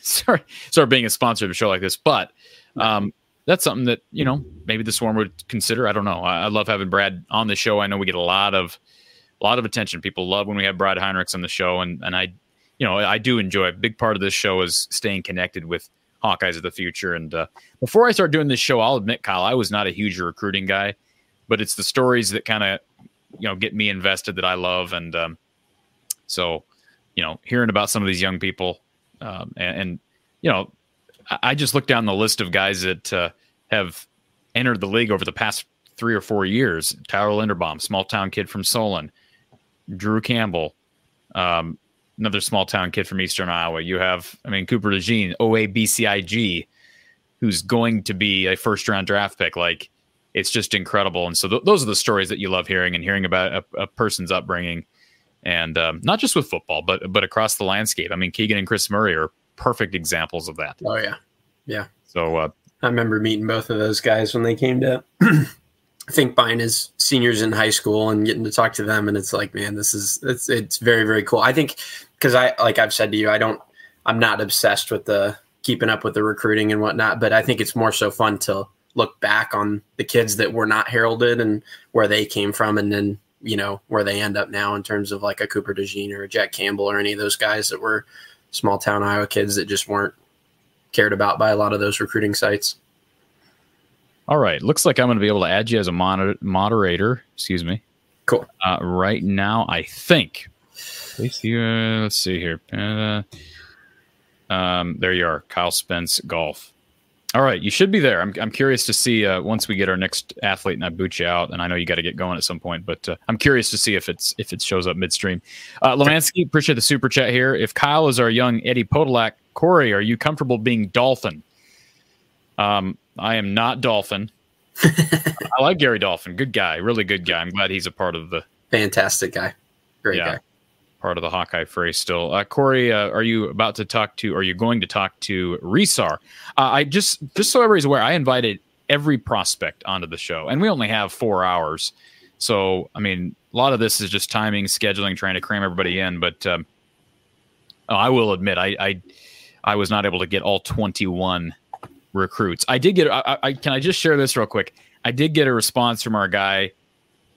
I per, believe it's pronounced Rhys Dakin, our punter from down under. And um, yes, yeah, I think he'd be comfortable with me saying this. Uh, he, I think again, I think he'd be comfortable with me sharing this. This isn't a private message, but uh, his response to uh, my uh, request was, he says, "I can't say much at the moment, mate. I wish I could, but uh, I'll be coming to Iowa in January." So I, I didn't mention him in the fray. He is enrolling early, so now you have again, by my count, Josh Janowski, Gavin Hoffman, and uh, Mr. Dakin from Down Under.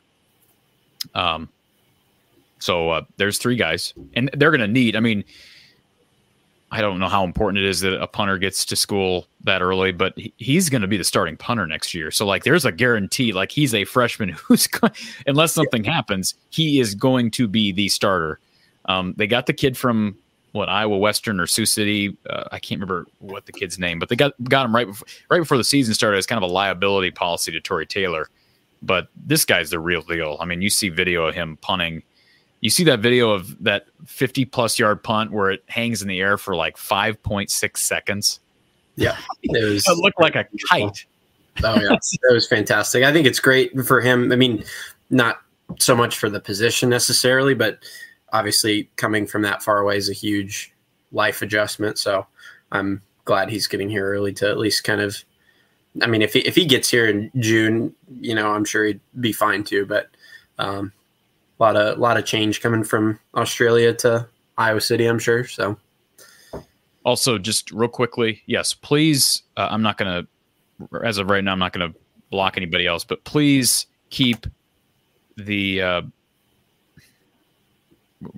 well, I'm going to put anybody that makes any comment about politics in a timeout as well. We, we've said this before. Not getting into politics, social issues, racism, none of this stuff. We're not. We're not going down that road. That's not what this show's about. So, um, anyways, just please keep it about sports and uh, away from the controversial stuff. Anyways, um, okay. Uh, before we get to our next question, I had a question from Flan Squad Gaming. Uh, before we get to our next athlete, I do want to take a moment to give a shout out to Ascent Nutrition. They are with us uh, before we get to this comment from Flan Squad Gaming. Um, again, thank you to Josh Janowski for jumping on the show here a couple moments ago. Let's give a shout out to Ascent Nutrition and so many different products to benefit your health. And, uh, you know, we talk about their coffee. It's mold and mycotoxin free, and you can buy it with a special code of Hawkeyes for 15% off your order. And uh, so many of these products go well with one another. For instance, their algae oil DHA and uh, their lion's mane mushroom powder. Perhaps it's their uh, humic and fulvic acid um, or their pine pollen tincture. So many different things. Read about all the benefits at Go, uh, Go Ascent Nutrition dot com and their mushroom powders, which include the uh, lion's mane mushroom, go great with yogurt, smoothies, granola, juices, all kinds of different things. Um, can help your overall gut health, your immune system health, And again, you'll get 10% off, and you can get a special deal if you subscribe and save. Um, again, visit goascentnutrition.com. Uh, this is owned by a former Hawkeye, Lance Shuttler, who is an Iowa graduate. Start your ascent today with Ascent Nutrition. All right. Um, let's go back to that comment. Flan Squad Gaming. Where's an easy place to see all the recruits at Iowa and other schools? Um, well, I'll give a shout out to our friends over at On3, HawkeyeReport.com. You can go there to look at the uh, Iowa commitment list, but you can also go through. We've got a playlist here from the Hawkeye of the Storm, a recruiting playlist where I try to add every single recruiting update that we have here, whether it be transfer portal, high school recruiting, signing, etc. All of that is um, all that is included. So if you want to check it out, go to uh, the uh, channel name and, and, look under playlists under recruiting. But again, HawkeyeReport.com on three. They do a great job over there. Uh, question here from Wilbur. This is an easy one. What's your favorite product from them?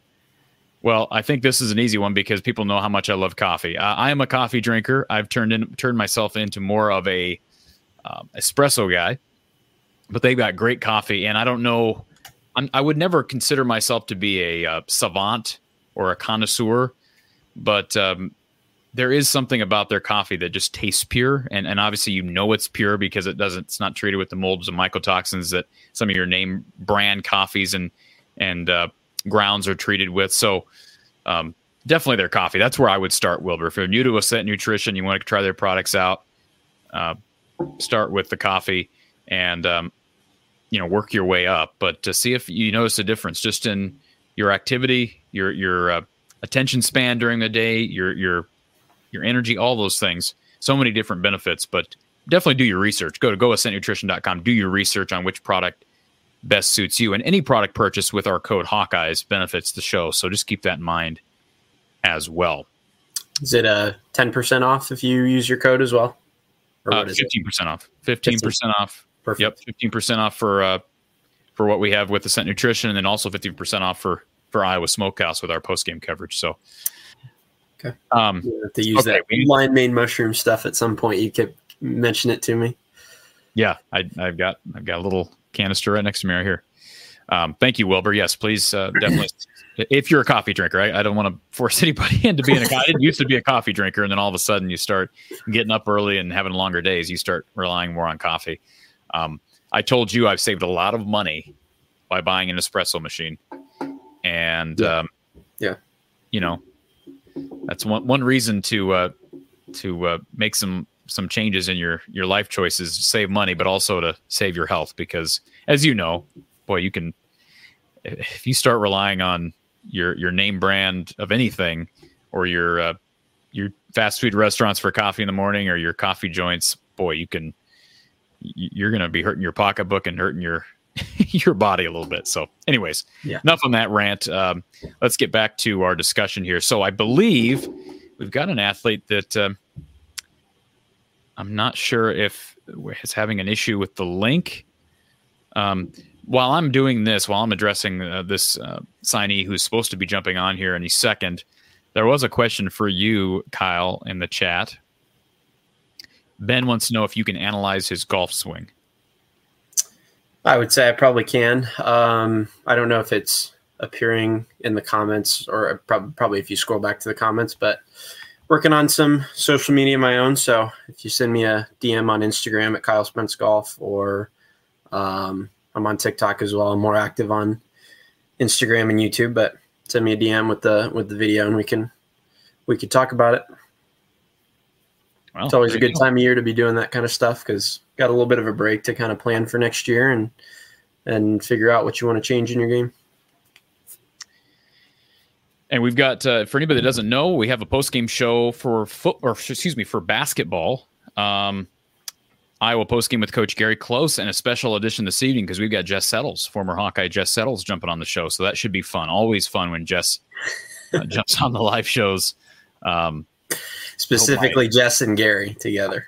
yeah, Jess and, Gary. and Jess is what I've been told. Jess is calling the game tonight at, at Carver. So yeah. Um, Martin in the chat, he says uh, you have to respect the caliber of young men that join the program every year. We may not be the best of anything in college football. I'd take our character of our players and staff over anyone. I will say this, not to nitpick with that comment, Martin, but uh, I think it's fair to say Iowa's the best at developing tight ends right now. I mean, I know Miami and Notre Dame have, you know, maybe laid stakes to that claim in the past, but uh, not now. Not now. Yeah, not now. Not I don't want to. I don't want to hear anybody talk about any other school as tight end you with the with the NFL production going on right now. They also have the best punter in the country this year. They have been really good with developing linebackers. Like that's the one position where you talk about, well, Iowa's been in the conversation for tight end you, O line you. You know, some have even tinkered with DBU. I know there's a lot of schools that produce really good corners and safeties.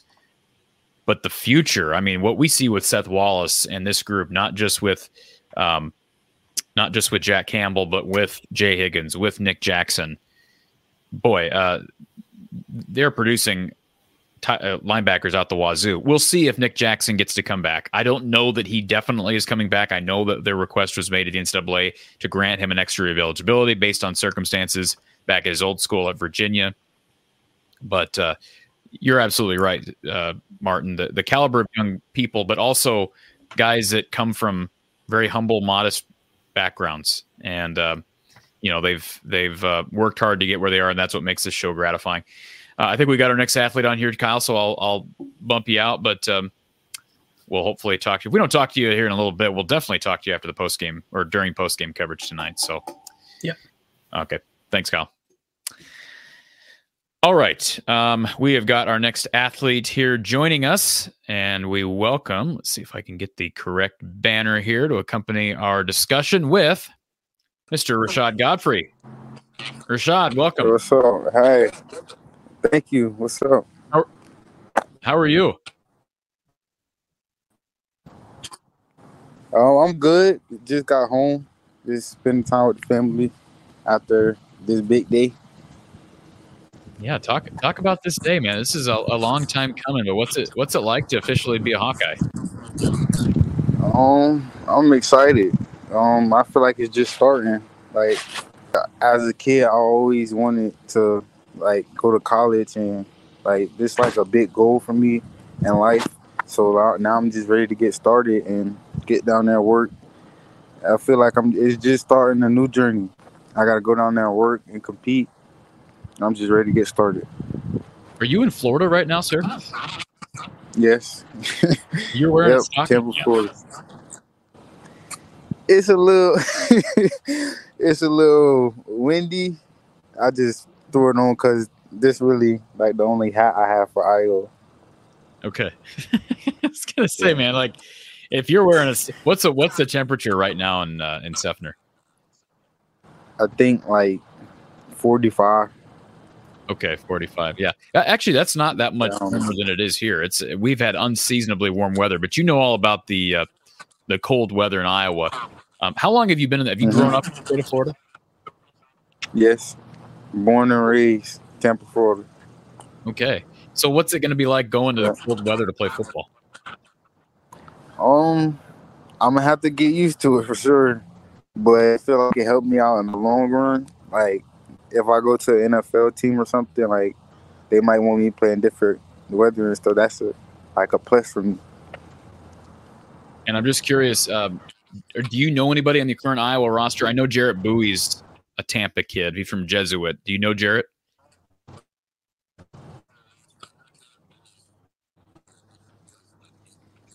Yes, yes. Uh, actually, when I went down there, I was actually with him. Like we spent some time together. Like just kicking. Mate. Okay. Was did he tell you anything about the transition? What that was like for him? Anything to get you prepared? Oh, yeah, he he really likes it. He was like he was kind of like when we talked, he kind of gave me an extra push to why I like Iowa. So like, yeah, he would tell me that he like it. Um, it feels like family. So yeah, now I'm starting to get the feeling of it. So yeah. Yeah, talk about what went into this decision, Rashad. I mean, um, Iowa, of course, wasn't your only offer. You had opportunities other places, but why did you settle on the University of Iowa? So I went on an official visit in the summer, and I was down there with my mom, my uncle, and I when I went down there, they were just showing so much love. Um, it wasn't they wasn't trying to be flashy with Lamborghinis and stuff. It was just all genuine love, and like it just felt like home. I went. Down, it was no. I seen that it was no distractions down there. It was just somewhere that I can focus and just play football. And then Phil Parker, he was he's one of the top defensive coordinators in college football. So I was like, I love to play for him. And yeah, it's just a brotherhood down there. And He's, I wanted to be a part of it. He's the top defensive coordinator in the country, right? He's the top Yep. assistant coach in the country. Yep, for sure.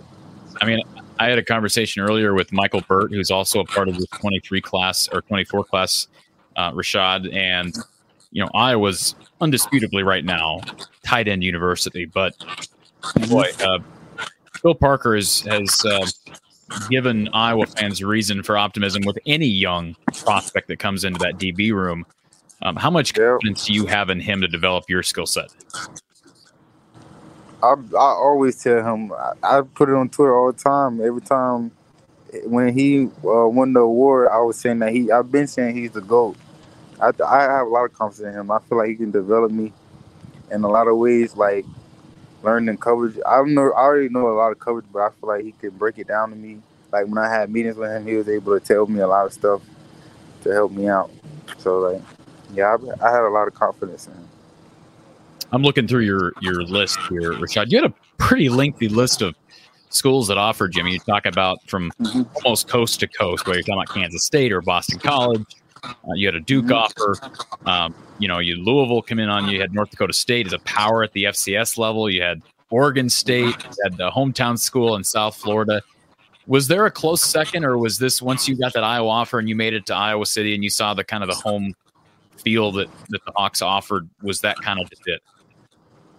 Um, it was I before I went to Iowa. I was like going to camps and stuff, so I was talking to different coaches. And one day, Coach Betts had called me because he's a full recruiter, and we were just talking. And I was like, "Oh yeah, I for sure have to get down there," because he was just telling me about down there, like how like I'm moving up on the board and that he really likes me and stuff. So I got down there, and I I just fell in love with it. Um, yeah, I just fell in love. It was just Gene went down there. Everybody else was just trying to like bribe me or like trying to get me down there to be like a start like a bench player or something. They didn't want me. They just wanted me to come compete and be a bench. Here I have an opportunity if I come work hard. And Rashad, are you a natural safety or corner? I feel like I can play both. Either either one. I I got a lot of offers as a corner, so I just started playing safety this year because a lot of colleges are saying they like my size at safety. So I tried it and I ended up liking it a lot. So yeah. So you're you're versatile. Um, it, I look at it, someone your size, and with the Iowa defense, I'm curious if you've had discussions about this or thought about it. Iowa kind of plays this four-two-five with this prototypical cash, if you will. I think guys like Amani Hooker, Sebastian Castro has been a revelation with that defense this season. Geno Mhm. Stone. I mean, go down the list. Dane Belton. Is that a position you can see yourself playing, kind of a hybrid linebacker safety type of role? Um, yes, I was talking to. I actually was talking to Coach uh, Parker about that. He said that he's going to probably try to me at corner in a bit safety, like to see where he likes me, because he said he liked me at both places, but he want to have me at a set position. But he said he to try me at nickel, corner, and safety to see whatever he likes me at. But I'm willing to play at all. Well, y- you're in good hands as far as somebody being able to um, evaluate you and figure out where you best fit, uh, Rashad. So, uh, Doc and Doc P in the chat wants to know. One of our viewers wants to know if you're in any relation to Charles Godfrey. I get that question all the time. Oh, nah, I'm not. I actually, I actually, somebody just asked me that today. I get that question almost every day. He, he wouldn't be a bad one to I mean, he's not a bad one to share your last name with. He was a pretty good baller himself. Yeah. So, uh, Rashad Godfrey, and am I am I right? Are these numbers correct on the screen, Rashad? That you're six two one eighty five. Is that about correct? Yes. Six two one five. Well, Rashad, we're we're super happy. We're stoked for you. When do you get to Iowa City? Um, I come down in June. Okay. Yeah. Well, um, I run track and stuff, so I'm gonna stay for track and then I'll get down there. What's your uh, well? You brought up track, I should ask you what are your uh, what's your hundred meter time like? I never really ran one, Okay. but like people say, cause I I'll do hurdles, Okay. so like I know that's different. So a lot of people don't know that. Like when they ask me, they just ask me what my hundred meter be, but I do hurdles, so I never really ran it. But if I ran it, it'd probably be like a 10-7. Okay. Yeah. Well, uh, Rashad, we appreciate you being a part of the show. Uh, thank you for taking the time this afternoon. Congratulations, sir. uh, sir. Thank you. This is a big day for you, and uh, you know I, I know you'll uh, you'll enjoy your time in Iowa City. It'll be a change being part of the cold weather in a totally different type of city and, and environment, but uh, you're in good hands with Coach Parker, and we'll look forward to talking with you probably at Media Day next August. Yes, sir. Sure. Okay. Thanks, Rashad. Thank you for having me. Thank you. Rashad Godfrey out of uh, Seffner, Florida. No relation to Charles Godfrey, but uh, boy, again, I, I've said that several times. He is uh, in good hands with Phil Parker, right? And uh, look at the young guys that have emerged over the past two seasons. Deshaun Lee was a late ad in the 22 class. Remember, he was the one late ad. I say late ad, like the prototypical, traditional. I keep using the pro- prototypical, like traditional signing day is typically in what February, and he was the one guy they signed in February two two cycles ago. So you know, you kind of think, well, you know, he's going to add some depth, and maybe he'll mix in eventually as he, you know, maybe gets to be an upperclassman and learn some. He was playing as a, a you know a redshirt freshman this year. He was starting. He started first couple weeks of the season with Jamari Harris out. So young guys, especially at DB, can play right away. And you know when they're getting taught by guys like Phil Parker, you just never know. Like, yeah, you look at the offer list of Rashad Godfrey, you're like, okay, this this this guy's got some offers. He's he's been wanted by a lot of Power Five programs, but I don't if he had if he had an offer from Iowa and an offer from you know one other offer from Louisiana Lafayette, I'd say, well, Phil Parker knows what he's doing. I mean, you just got to have confidence in in his track record, and uh, he won the the Broyles Award for a reason. And uh, again, congratulations to Rashad Godfrey, 6'2", 185 DB out of Seffner, Florida, which is uh, Tampa area. And again, Iowa's done some good things. I was mentioned in the chat earlier. Jarrett Bowie was from Tampa. Um, he, uh, of course, will be a sophomore this next year, his second year in college. Lemansky from Tyler Barnes, 20 signed, a couple more possible, 10 walk ons, waiting on six player decisions on coming back or leaving. Okay, yeah, there was a, I know there was a Zoom press conference. Unfortunately, was not able to be a part of that because we're doing this four hour marathon stream about signing day. But um, yeah, I'm, I'm guessing that will be, if it's not already posted, it'll be posted later on the University of Iowa's site. And we expect to have Tom Kakert of HawkeyeReport.com joining us here in a little bit. So stay tuned for that. And we're not done with our Iowa athletes, I don't think. It has been a full afternoon. We're three quarters through uh, here from the Hawkeye of the Storm. Again, thank you, uh, Lomansky, for the super chat. And Ben, uh, thank you for the super chat here. He, this is actually directed over to Kyle. He says, Kyle, the golf swing DM is sent. This is for your advice. Okay. Well, uh, duly noted. And um, we'll make sure that gets to the right place, Ben. Thank you. Uh, if Kyle's watching this, check your DMs, Kyle. And um, thank you for the support of the show, Ben. All right. Um, let's go to our chat here before we get to our next athlete. Uh, our phone line is open, folks. Uh, we've got a, a, brief period here where if you want to call in, you can do so. Um, but uh, call in now or forever hold your peace. We had a caller on hold just a little bit ago that uh, didn't want to wait around, I guess. The numbers on the bottom ticker 515 635 1601. 515 635 1601. If you have questions or observations about this class, about Iowa football, about recruiting, or about the transfer portal or about the offensive coordinator search, anything works. This is a football show this afternoon. We'll have a basketball show later today. This is our annual edition of our signing day special. Uh, this year it fall, fell on the 20th of December. I think last year was the 21st. So it's always a fun time being able to talk about uh, Iowa recruiting. Thank you, Rough Riders uh, return, Rough Rider returns. Appreciate the compliment. Also, Doc P. Um, I do my best, so thank you for being here. And again, it wouldn't be possible without the uh, athletes and uh, personalities that we get on the show uh, all the time. So uh, thank you to everybody who has been here over the last three year, hours and the people that'll hopefully be here in the next hour. This is normally the time, folks, three, three hours into any stream. All right. This is normally the time where I start hitting a wall. All right. So just if I start really struggling here, it's because there's, you know, the lights are flickering upstairs. Um, t- I mean, here's the deal. Like, I, this is, this is not an insult to the show, other shows out there, but like you listen to a radio show that lasts three or four hours, you're going to have how many minutes of ads? I mean, we, you have our sponsors there do, but, and I haven't been to the bathroom in three hours. so, so hopefully people appreciate that. I mean, it, it is what it is, but, uh, yes, hopefully, Erica, this show is making work go by a lot faster for a lot of people. Hawkeye Howard, um, he says, "Who is the mystery candidate for OC?" Well, we have a second, so we might as well discuss this. Um, the mystery candidate for OC. Well, that's exactly who he is, uh, Hawkeye Howard. He's a mystery candidate, so that information is not for public consumption yet. But I think it's pretty clear. It's been stated, it's been reported, and it is accurate Paul Chryst is up for the job. Joe Philbin's up for the job, and uh, uh, Ludwig from Utah is up for the job as well. How about this? Uh, Jess Lee two three.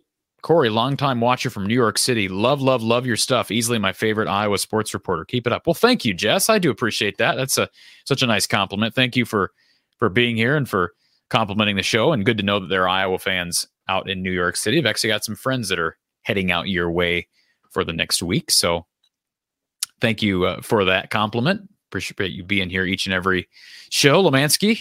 Um, let's see. That's not the question I saw. Oh, uh, pitch. Any chance that Bill Belichick is the mystery?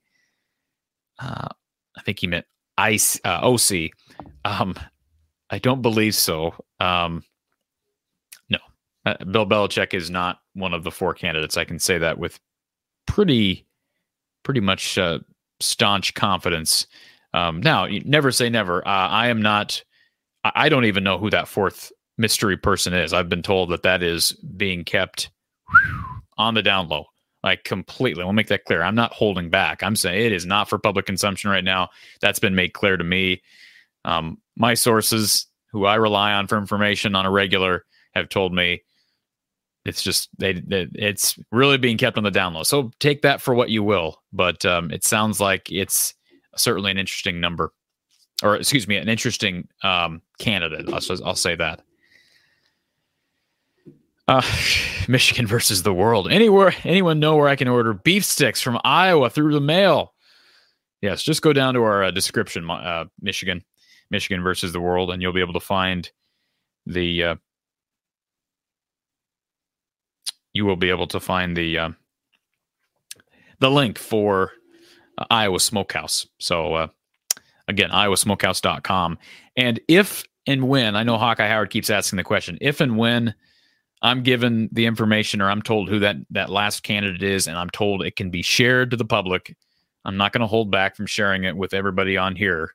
Um, but uh, you know, again, we'll we'll find out soon enough. I mean, I think this decision we'll get a decision here in the next three weeks, I would guess.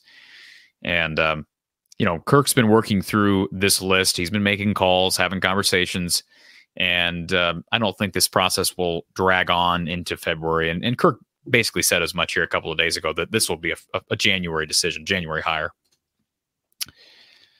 I know a lot of people want Ryan Grubb. That's going to be a, a that's a big uh, big ask big bat to swing, if you will. Um, and I would I, I, would agree with you, Erica. Don't hold your breath on that.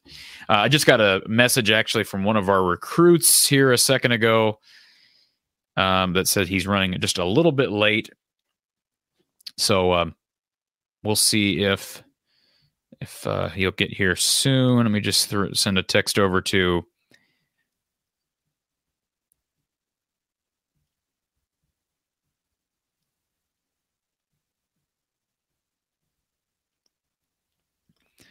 Boy, it's great to have just silence, especially on the podcast. Won't that be nice? People think the podcast stream just dropped off. Um, that's what you get in a four-hour live stream. It's not gonna. I can't just talk for four hours straight. I can come close, but I can't quite pull that off. I guess a couple things before we, uh, while we're waiting for our next athlete. And again, feel free to call in. Numbers on the bottom of your of your screen. Also, you can uh, throw in a question in the chat.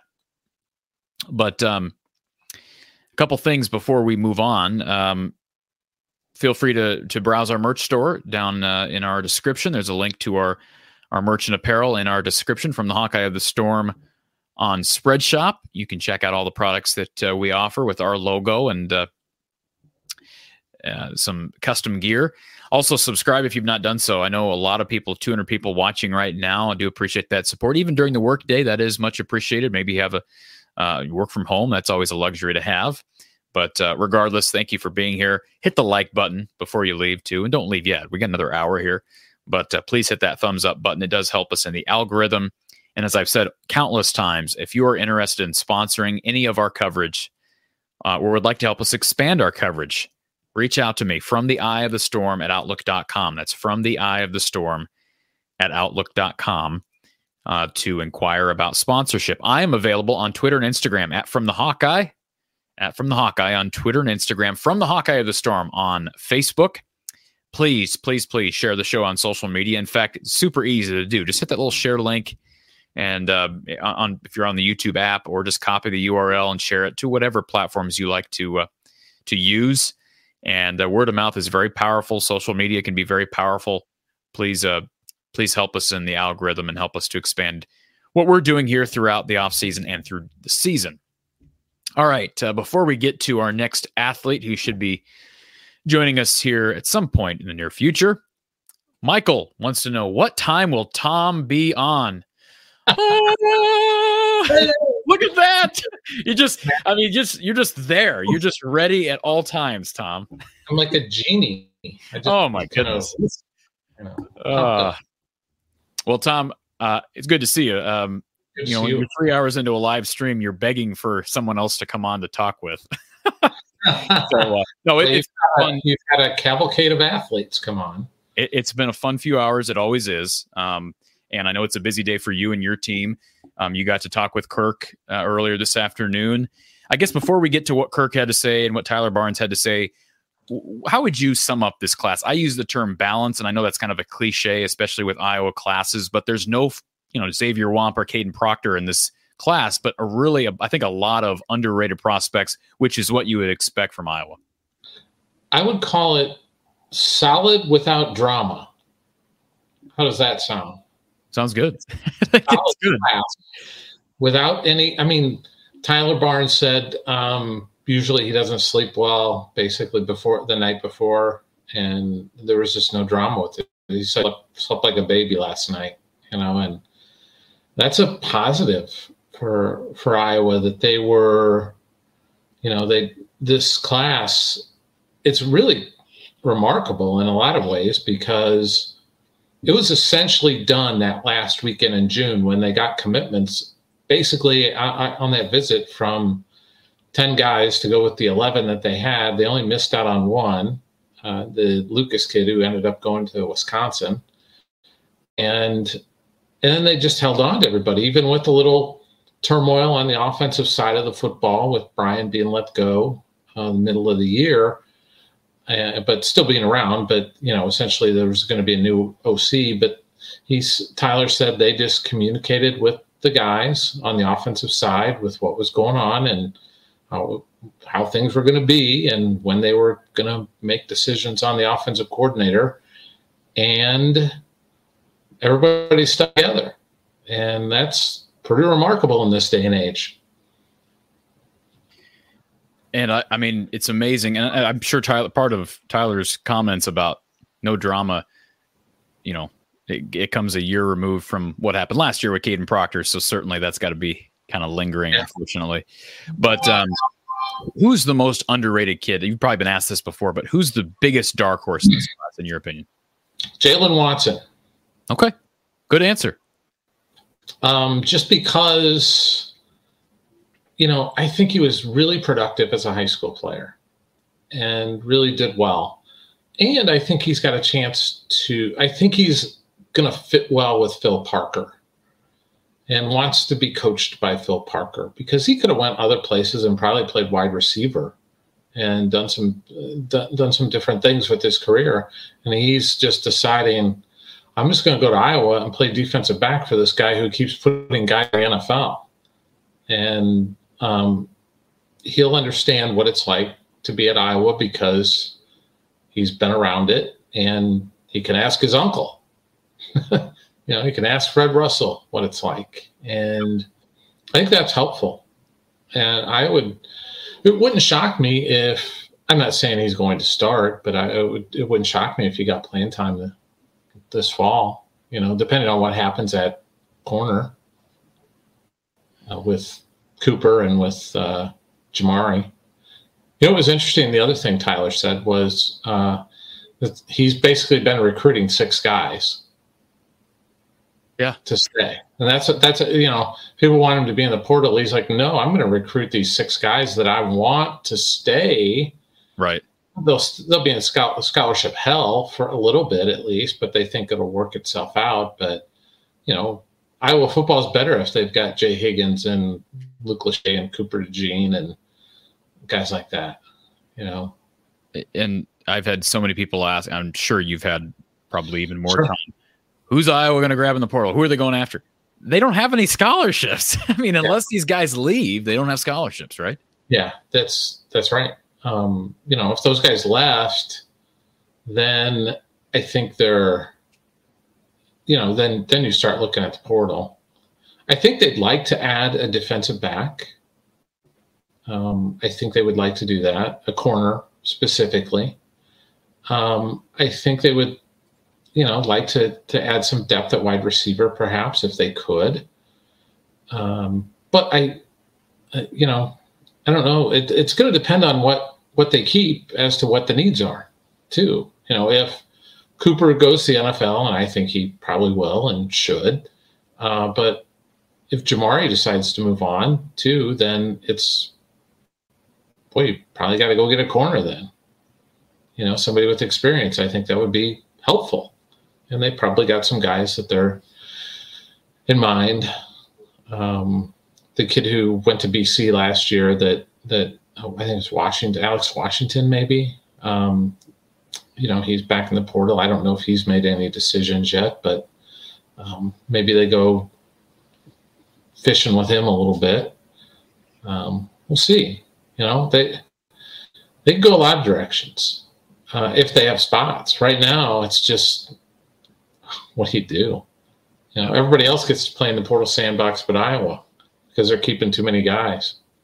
Yeah, I, I, Tyler did say Tyler did say one thing, and I thought it was funny because I, I already knew this. He's going to be glad when the portal years are done because it just it creates too much um, uncertainty with his numbers you know, and when he's when you're dealing without the COVID thing, when you know, hey, this guy is done, done, you can have more certainty with your numbers, both for looking for portal and for your your scholarship numbers. So uh, for your um, for the, the the recruiting classes, the traditional recruiting classes.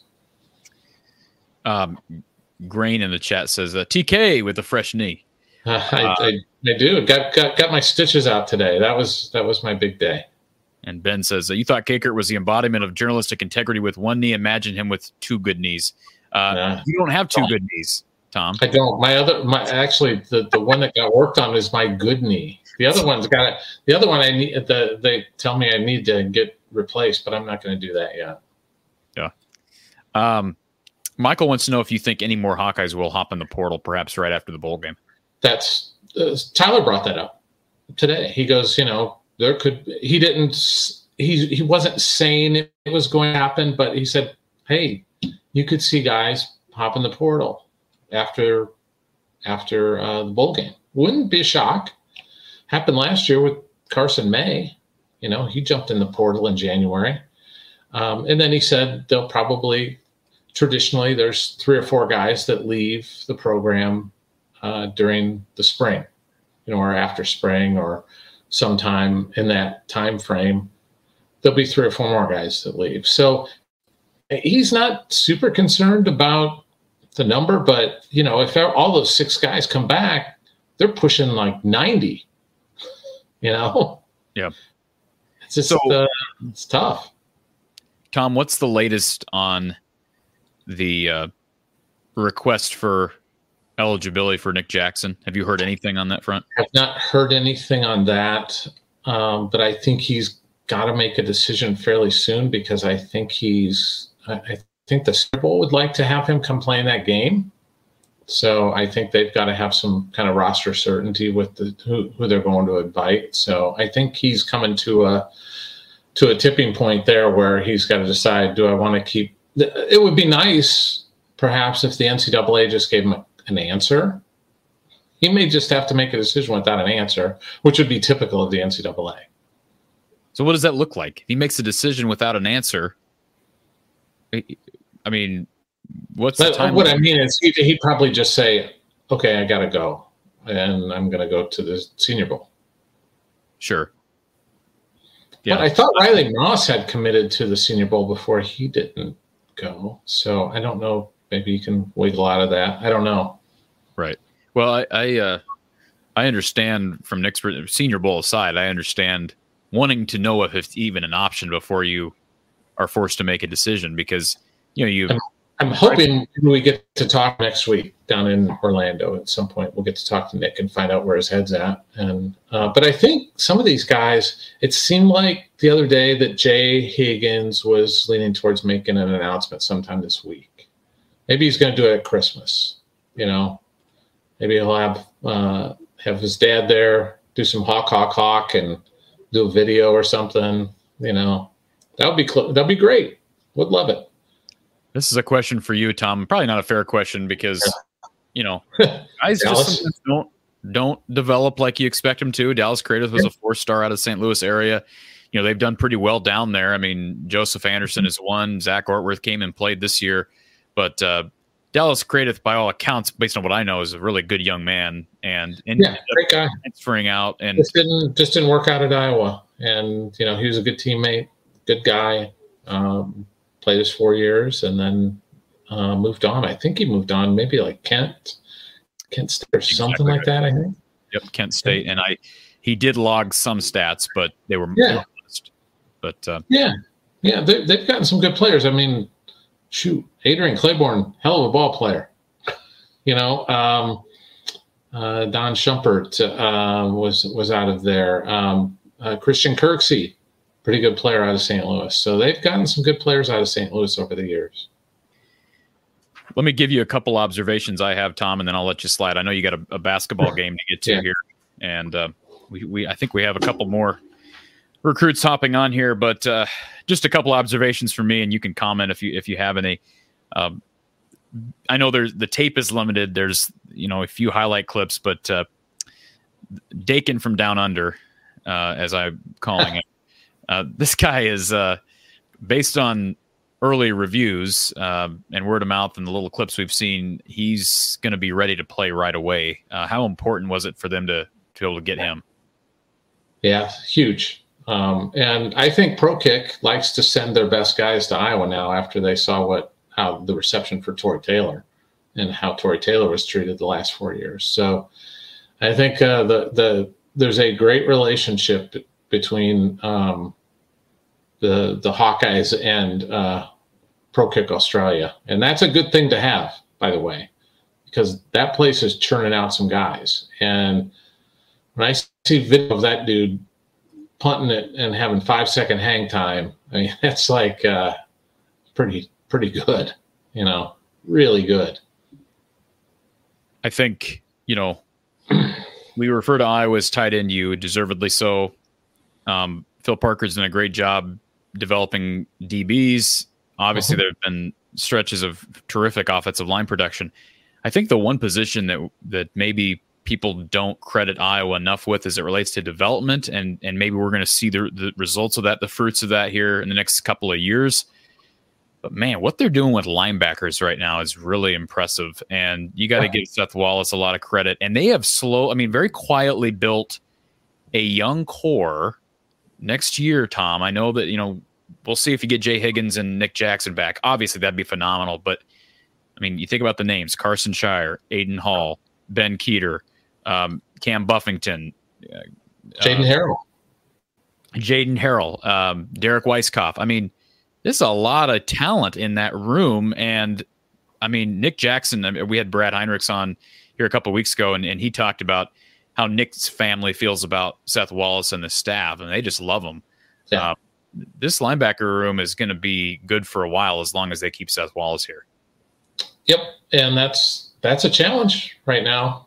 Um, you know, if you read the reports out of Minneapolis, uh, it sounds like uh, he's the apple of PJ Fleck's eye right now, as PJ is looking for a DC after Joe Rossi left for um, for for Michigan State. So um, hopefully Iowa can hold on to him. I mean, you know, Seth has had opportunities, hundred percent.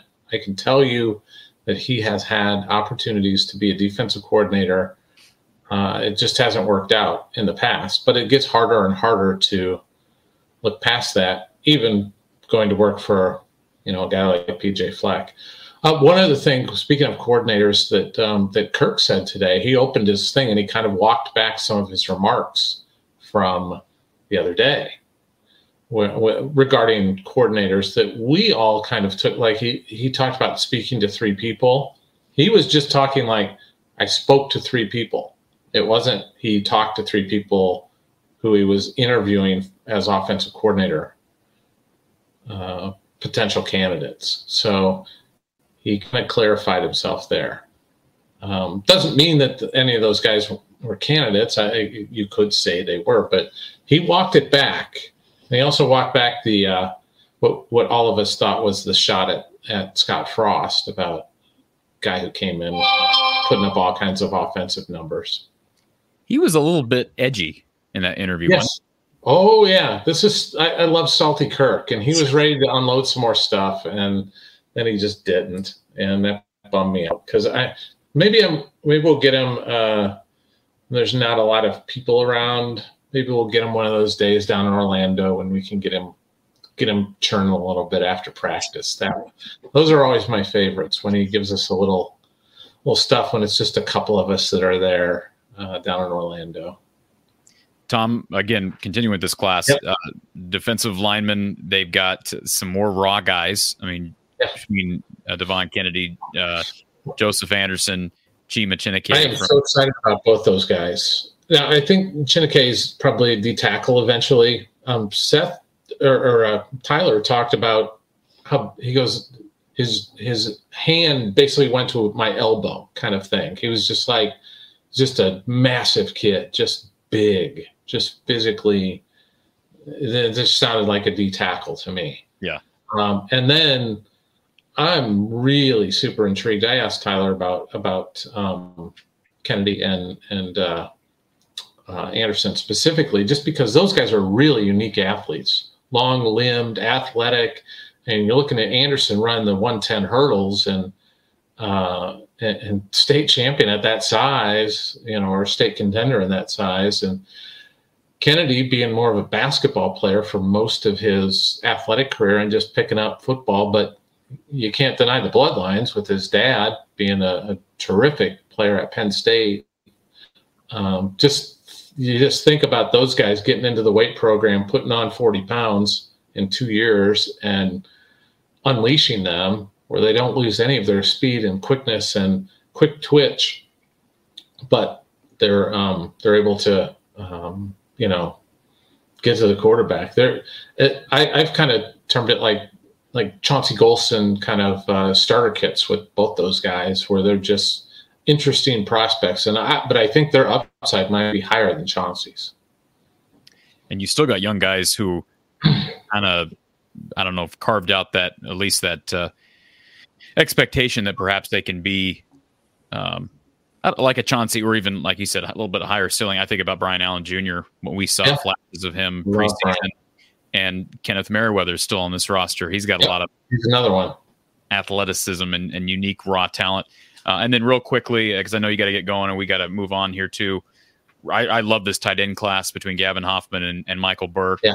Really strong. Um, you know, I hope the Yeah, best. Gavin's got a chance to play right away, especially if Luke Lachey goes to the NFL. Um, I think Gavin's got a shot to play because he's coming in early. So he's, you know, he's going to enroll in January, so he'll have time to get in the weight program and and and uh, um, start to take to blocking, which I'm prob- I'm sure he probably hasn't done a ton of uh, at the high school level. So as long as he takes to blocking, he's got a chance to be, you know, third tight end, fourth tight end maybe next year, depending on what Luke does. And um, I like the running back uh, duo. Uh, I don't know what the latest on Brevin's uh, injury is. That will be fine. Um, uh, Tyler compared Williams to LeShun Daniels, which I like. I like to hear that. Yeah. That's that's a nice that's a nice back. You know. Um, we had Rashad Godfrey on earlier.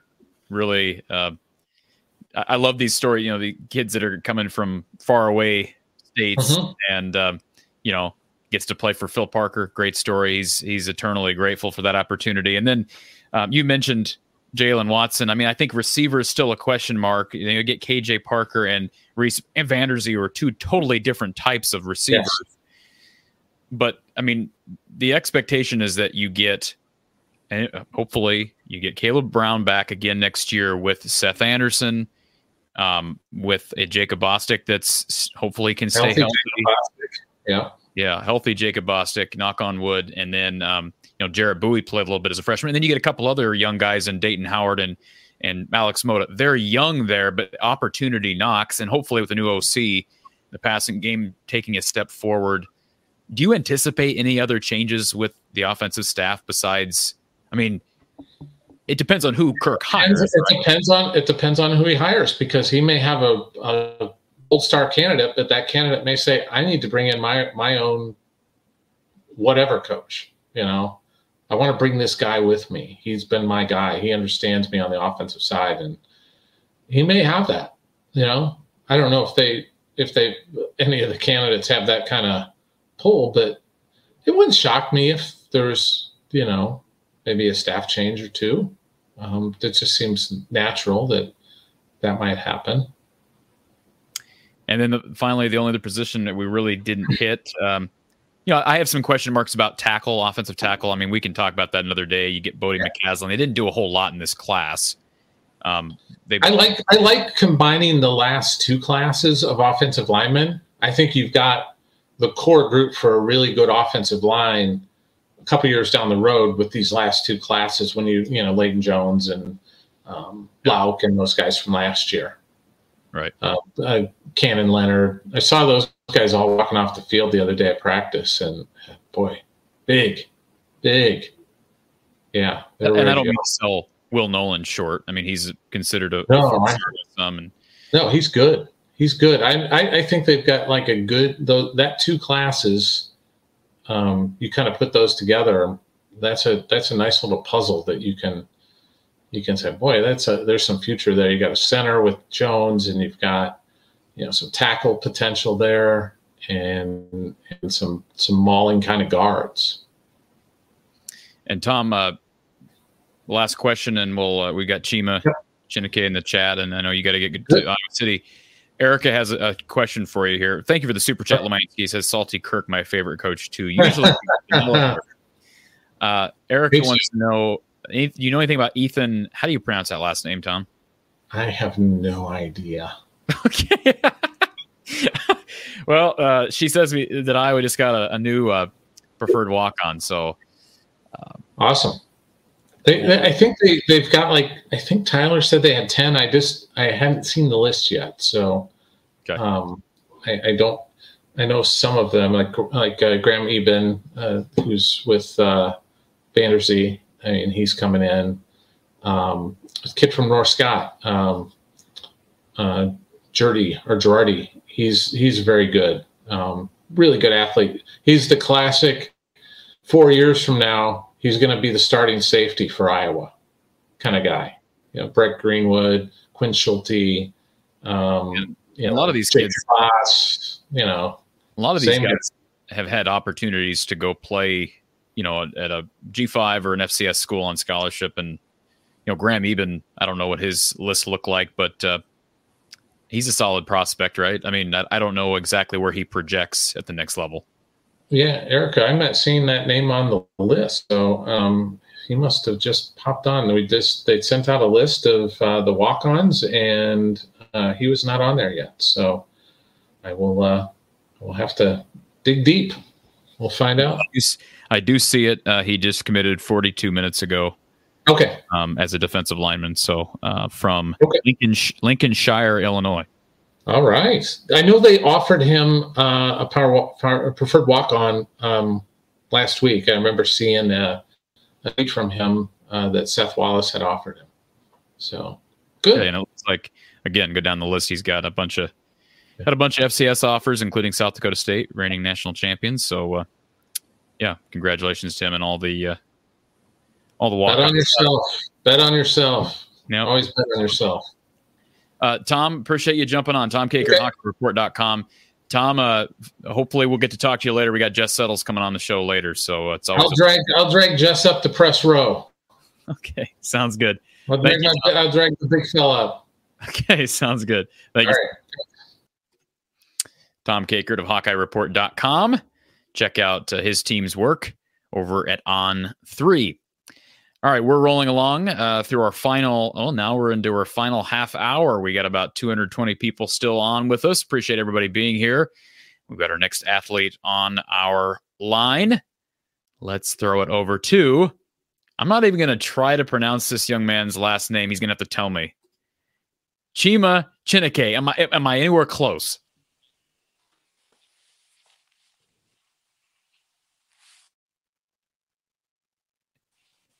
Can you hear me, Chima? I think he just froze. We just lost Chima. Okay, well, either either he's frozen or he really uh, felt disrespected by how I uh, pronounced his last name. Um, this young man has got uh, a future. He has got uh, size at 6'5", 240. Tom was talking about him earlier, and um, he's just a big guy. Um, let's see if we can get Chima back in. I think maybe having some network issues. Let's see if Chima's with us. Are you with us, Chima?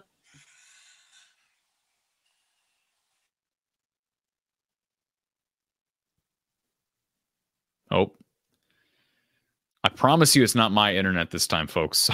Let's just uh, let's just hang tight. Uh, Hawkeye Howard, thank you for reminding everybody to hit the like button if you're uh, if you're here he'll try to get his internet fixed and then hopefully come back. And um, I was talking about Chima. He he is a big kid at 6'5", uh, 240. Tom said, you know, he he wouldn't be shocked if Chima ends up playing on the inside. Yeah, I mean, like Chauncey Golston, I don't know what he's doing with the Cowboys right now, but he carved out a nice career at Iowa.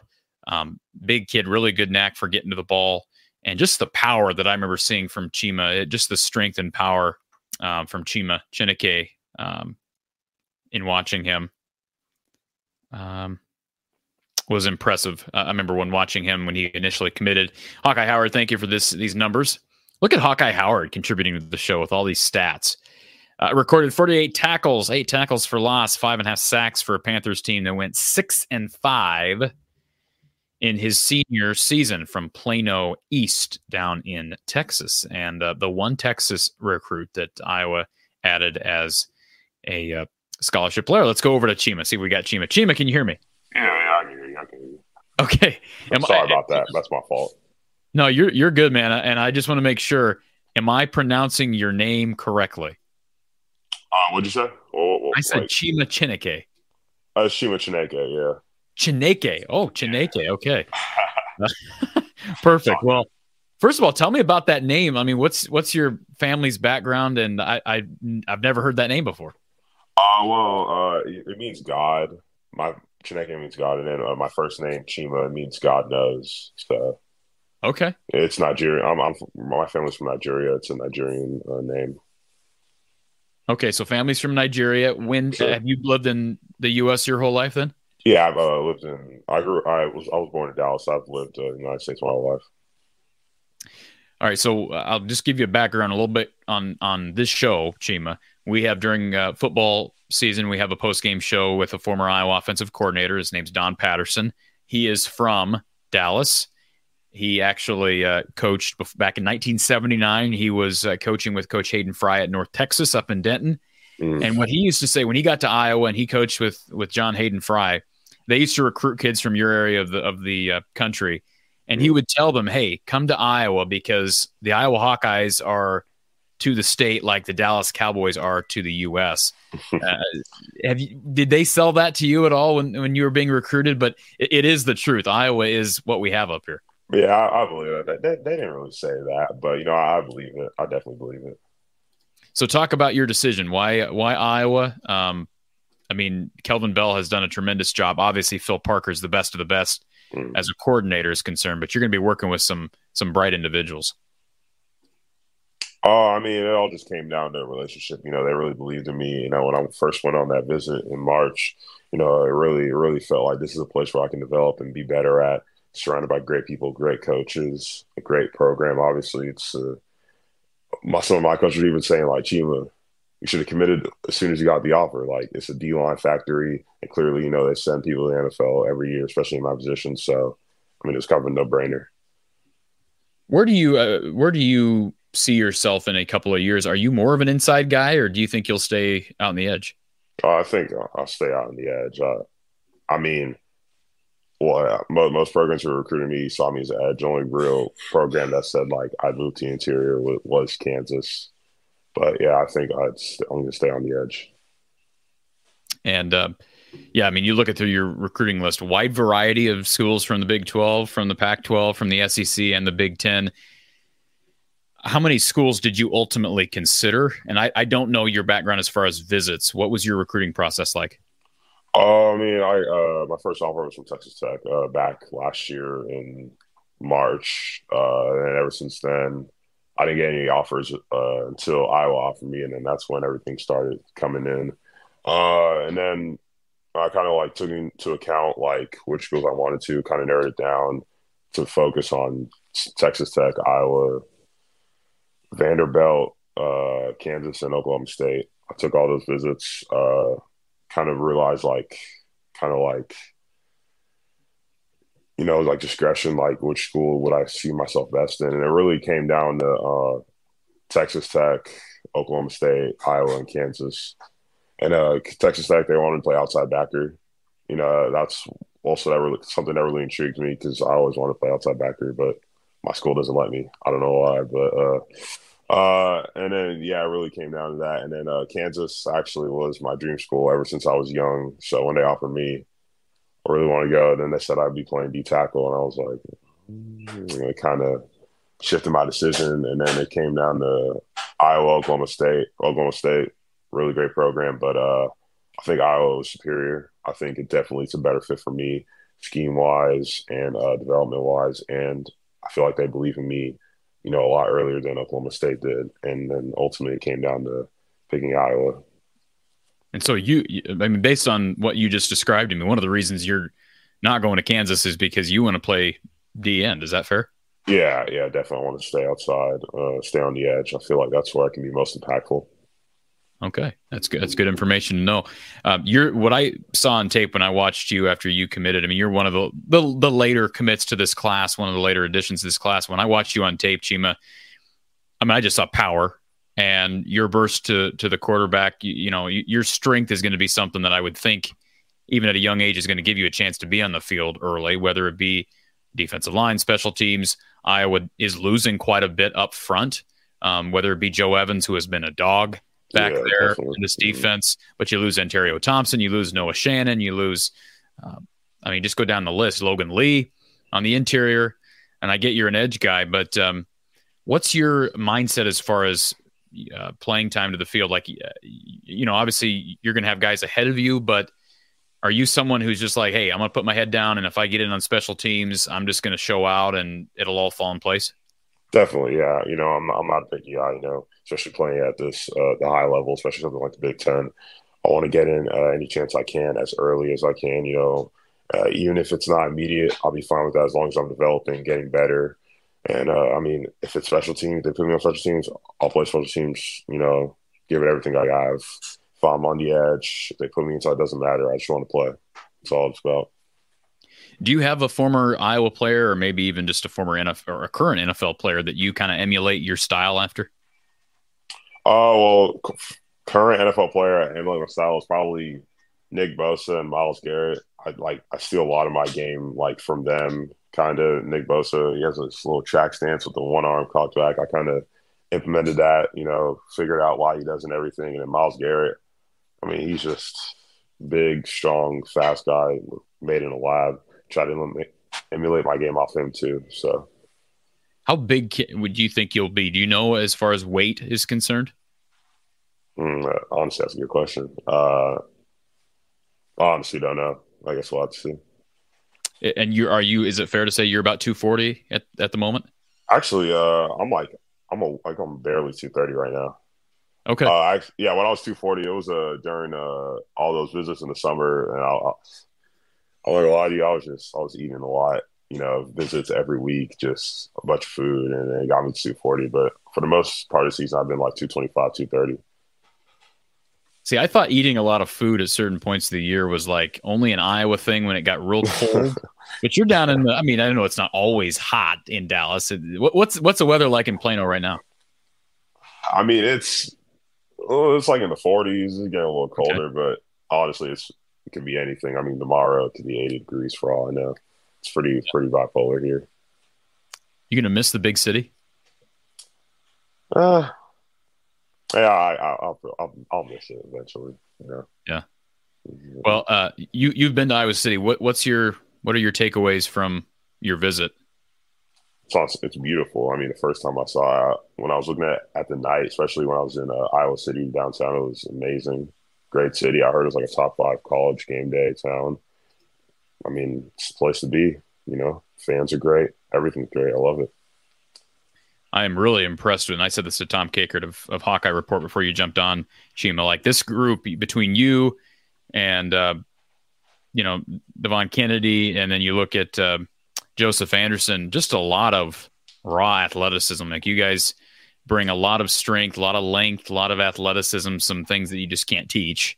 And um, how has that helped you in your career? I mean, obviously you've had to put in a ton of work to get where you're at, but you, you do have length that you can't teach. How has that helped you? Uh, you know, at first when I was a younger, obviously I knew I had like long arms, long body parts, but I never really knew, didn't know how to like utilize them until you know I had a coach eventually come in. You know, he kind of taught me how to use like my God given like length and everything to my ability. And then once I got that, it started clicking. That's when I started playing a lot better, and you know, not just relying on pure athleticism which is kind of what I did my freshman sophomore year. I just kind of just relied on my athleticism, everything, all that. But once I learned how to like use my long arms to my advantage, it's come a long way, and it's only going to get better from here. What's your relationship like with Kelvin Bell? It's great. I mean, the guy's amazing. I uh, I, have seen the way he coaches. I love his development, his ideas. I love his ideologies too. You know, he's not just focused on putting us in the league. He's also focused on making us better people, and I really appreciate about that you know, I really appreciate that about a coach. Absolutely. And, and nothing but rave reviews. Everybody I ask, I mean, I think about conversations I had a year ago at this time, different class, same response about Kelvin Bell. And um, so, Chima, we, we look forward to you're, I'm assuming you're getting to Iowa City in June. Yeah. Yeah. yeah. Well, welcome to the fray. Congratulations on the big day and on the signing and, and making this thing official. And uh, we'll look forward to chatting with you probably at Media Day next August. Sounds good.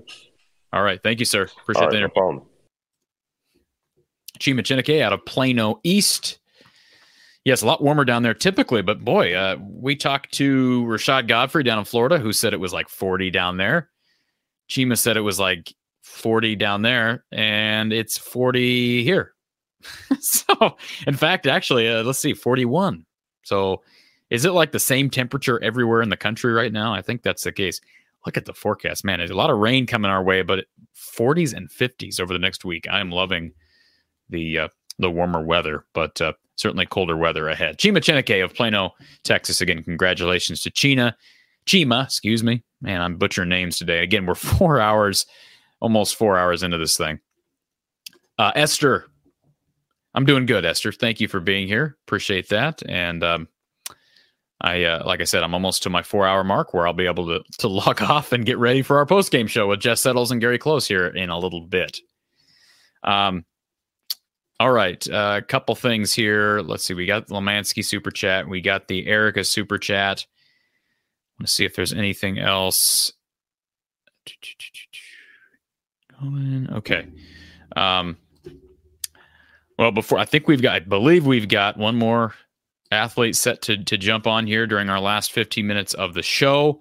Again, we've had a great show, and I, I want to just send a, a, special thank you to uh, everyone who's been able to jump on here, whether it be Kyle or or any of our athletes. Um, I was surprised we've only had a couple callers today, which is fine because we are packed solid with recruiting interviews, and we do so many call-in shows as it is. But um, thank you to all the athletes that have made this possible this afternoon. Um, I do uh, before I think it was before our uh, before Tom jumped on. We are talking about uh, different ways to support the show, and I, I didn't finish that. I want to make one more thing clear. If you are interested in supporting the channel through a premium subscription, you can click the join button, and you'll get some little perks along the way. You get some early releases of videos, and you get a little badge next to your name in the live chat. It's only a few dollars a month uh, an easy way to uh, regularly support the show. Or you can go to uh, our description and uh, find the donate link and either make it a one time donation or a recurring donation. Um, but again, do that. And also, uh, one way you can support our show is through super chats, uh, as we've talked about on a number of occasions. Let's see if we have got our last athlete here.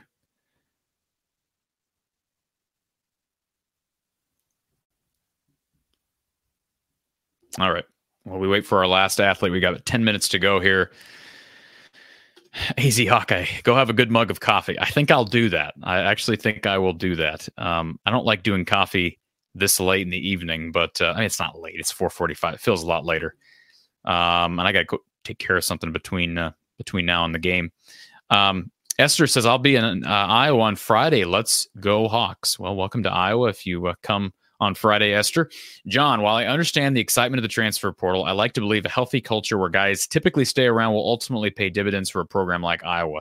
Yes, John, I think there needs to be balance with that, right? Like, I think what Iowa did in the portal last year was a must. Imagine if they didn't go to the portal. Look at the portal production they got out of this last cycle Nick Jackson, Erick All, Cade McNamara, Rusty Feth. I mean, they they had Kaleb Brown. They had to use the portal last year. So there is a time and a place for the portal. I know you're not arguing that, but there has to be balance. It can't just be a black and white look at either one. Um, preferably, I mean, I absolutely agree with Tom Kakert and, and the Iowa coaches when you hear about, you know, we'd rather get guys like Jay Higgins back and guys like even Nick DeJong, who I know has kind of been polarizing among the fan base because that offensive line has struggled.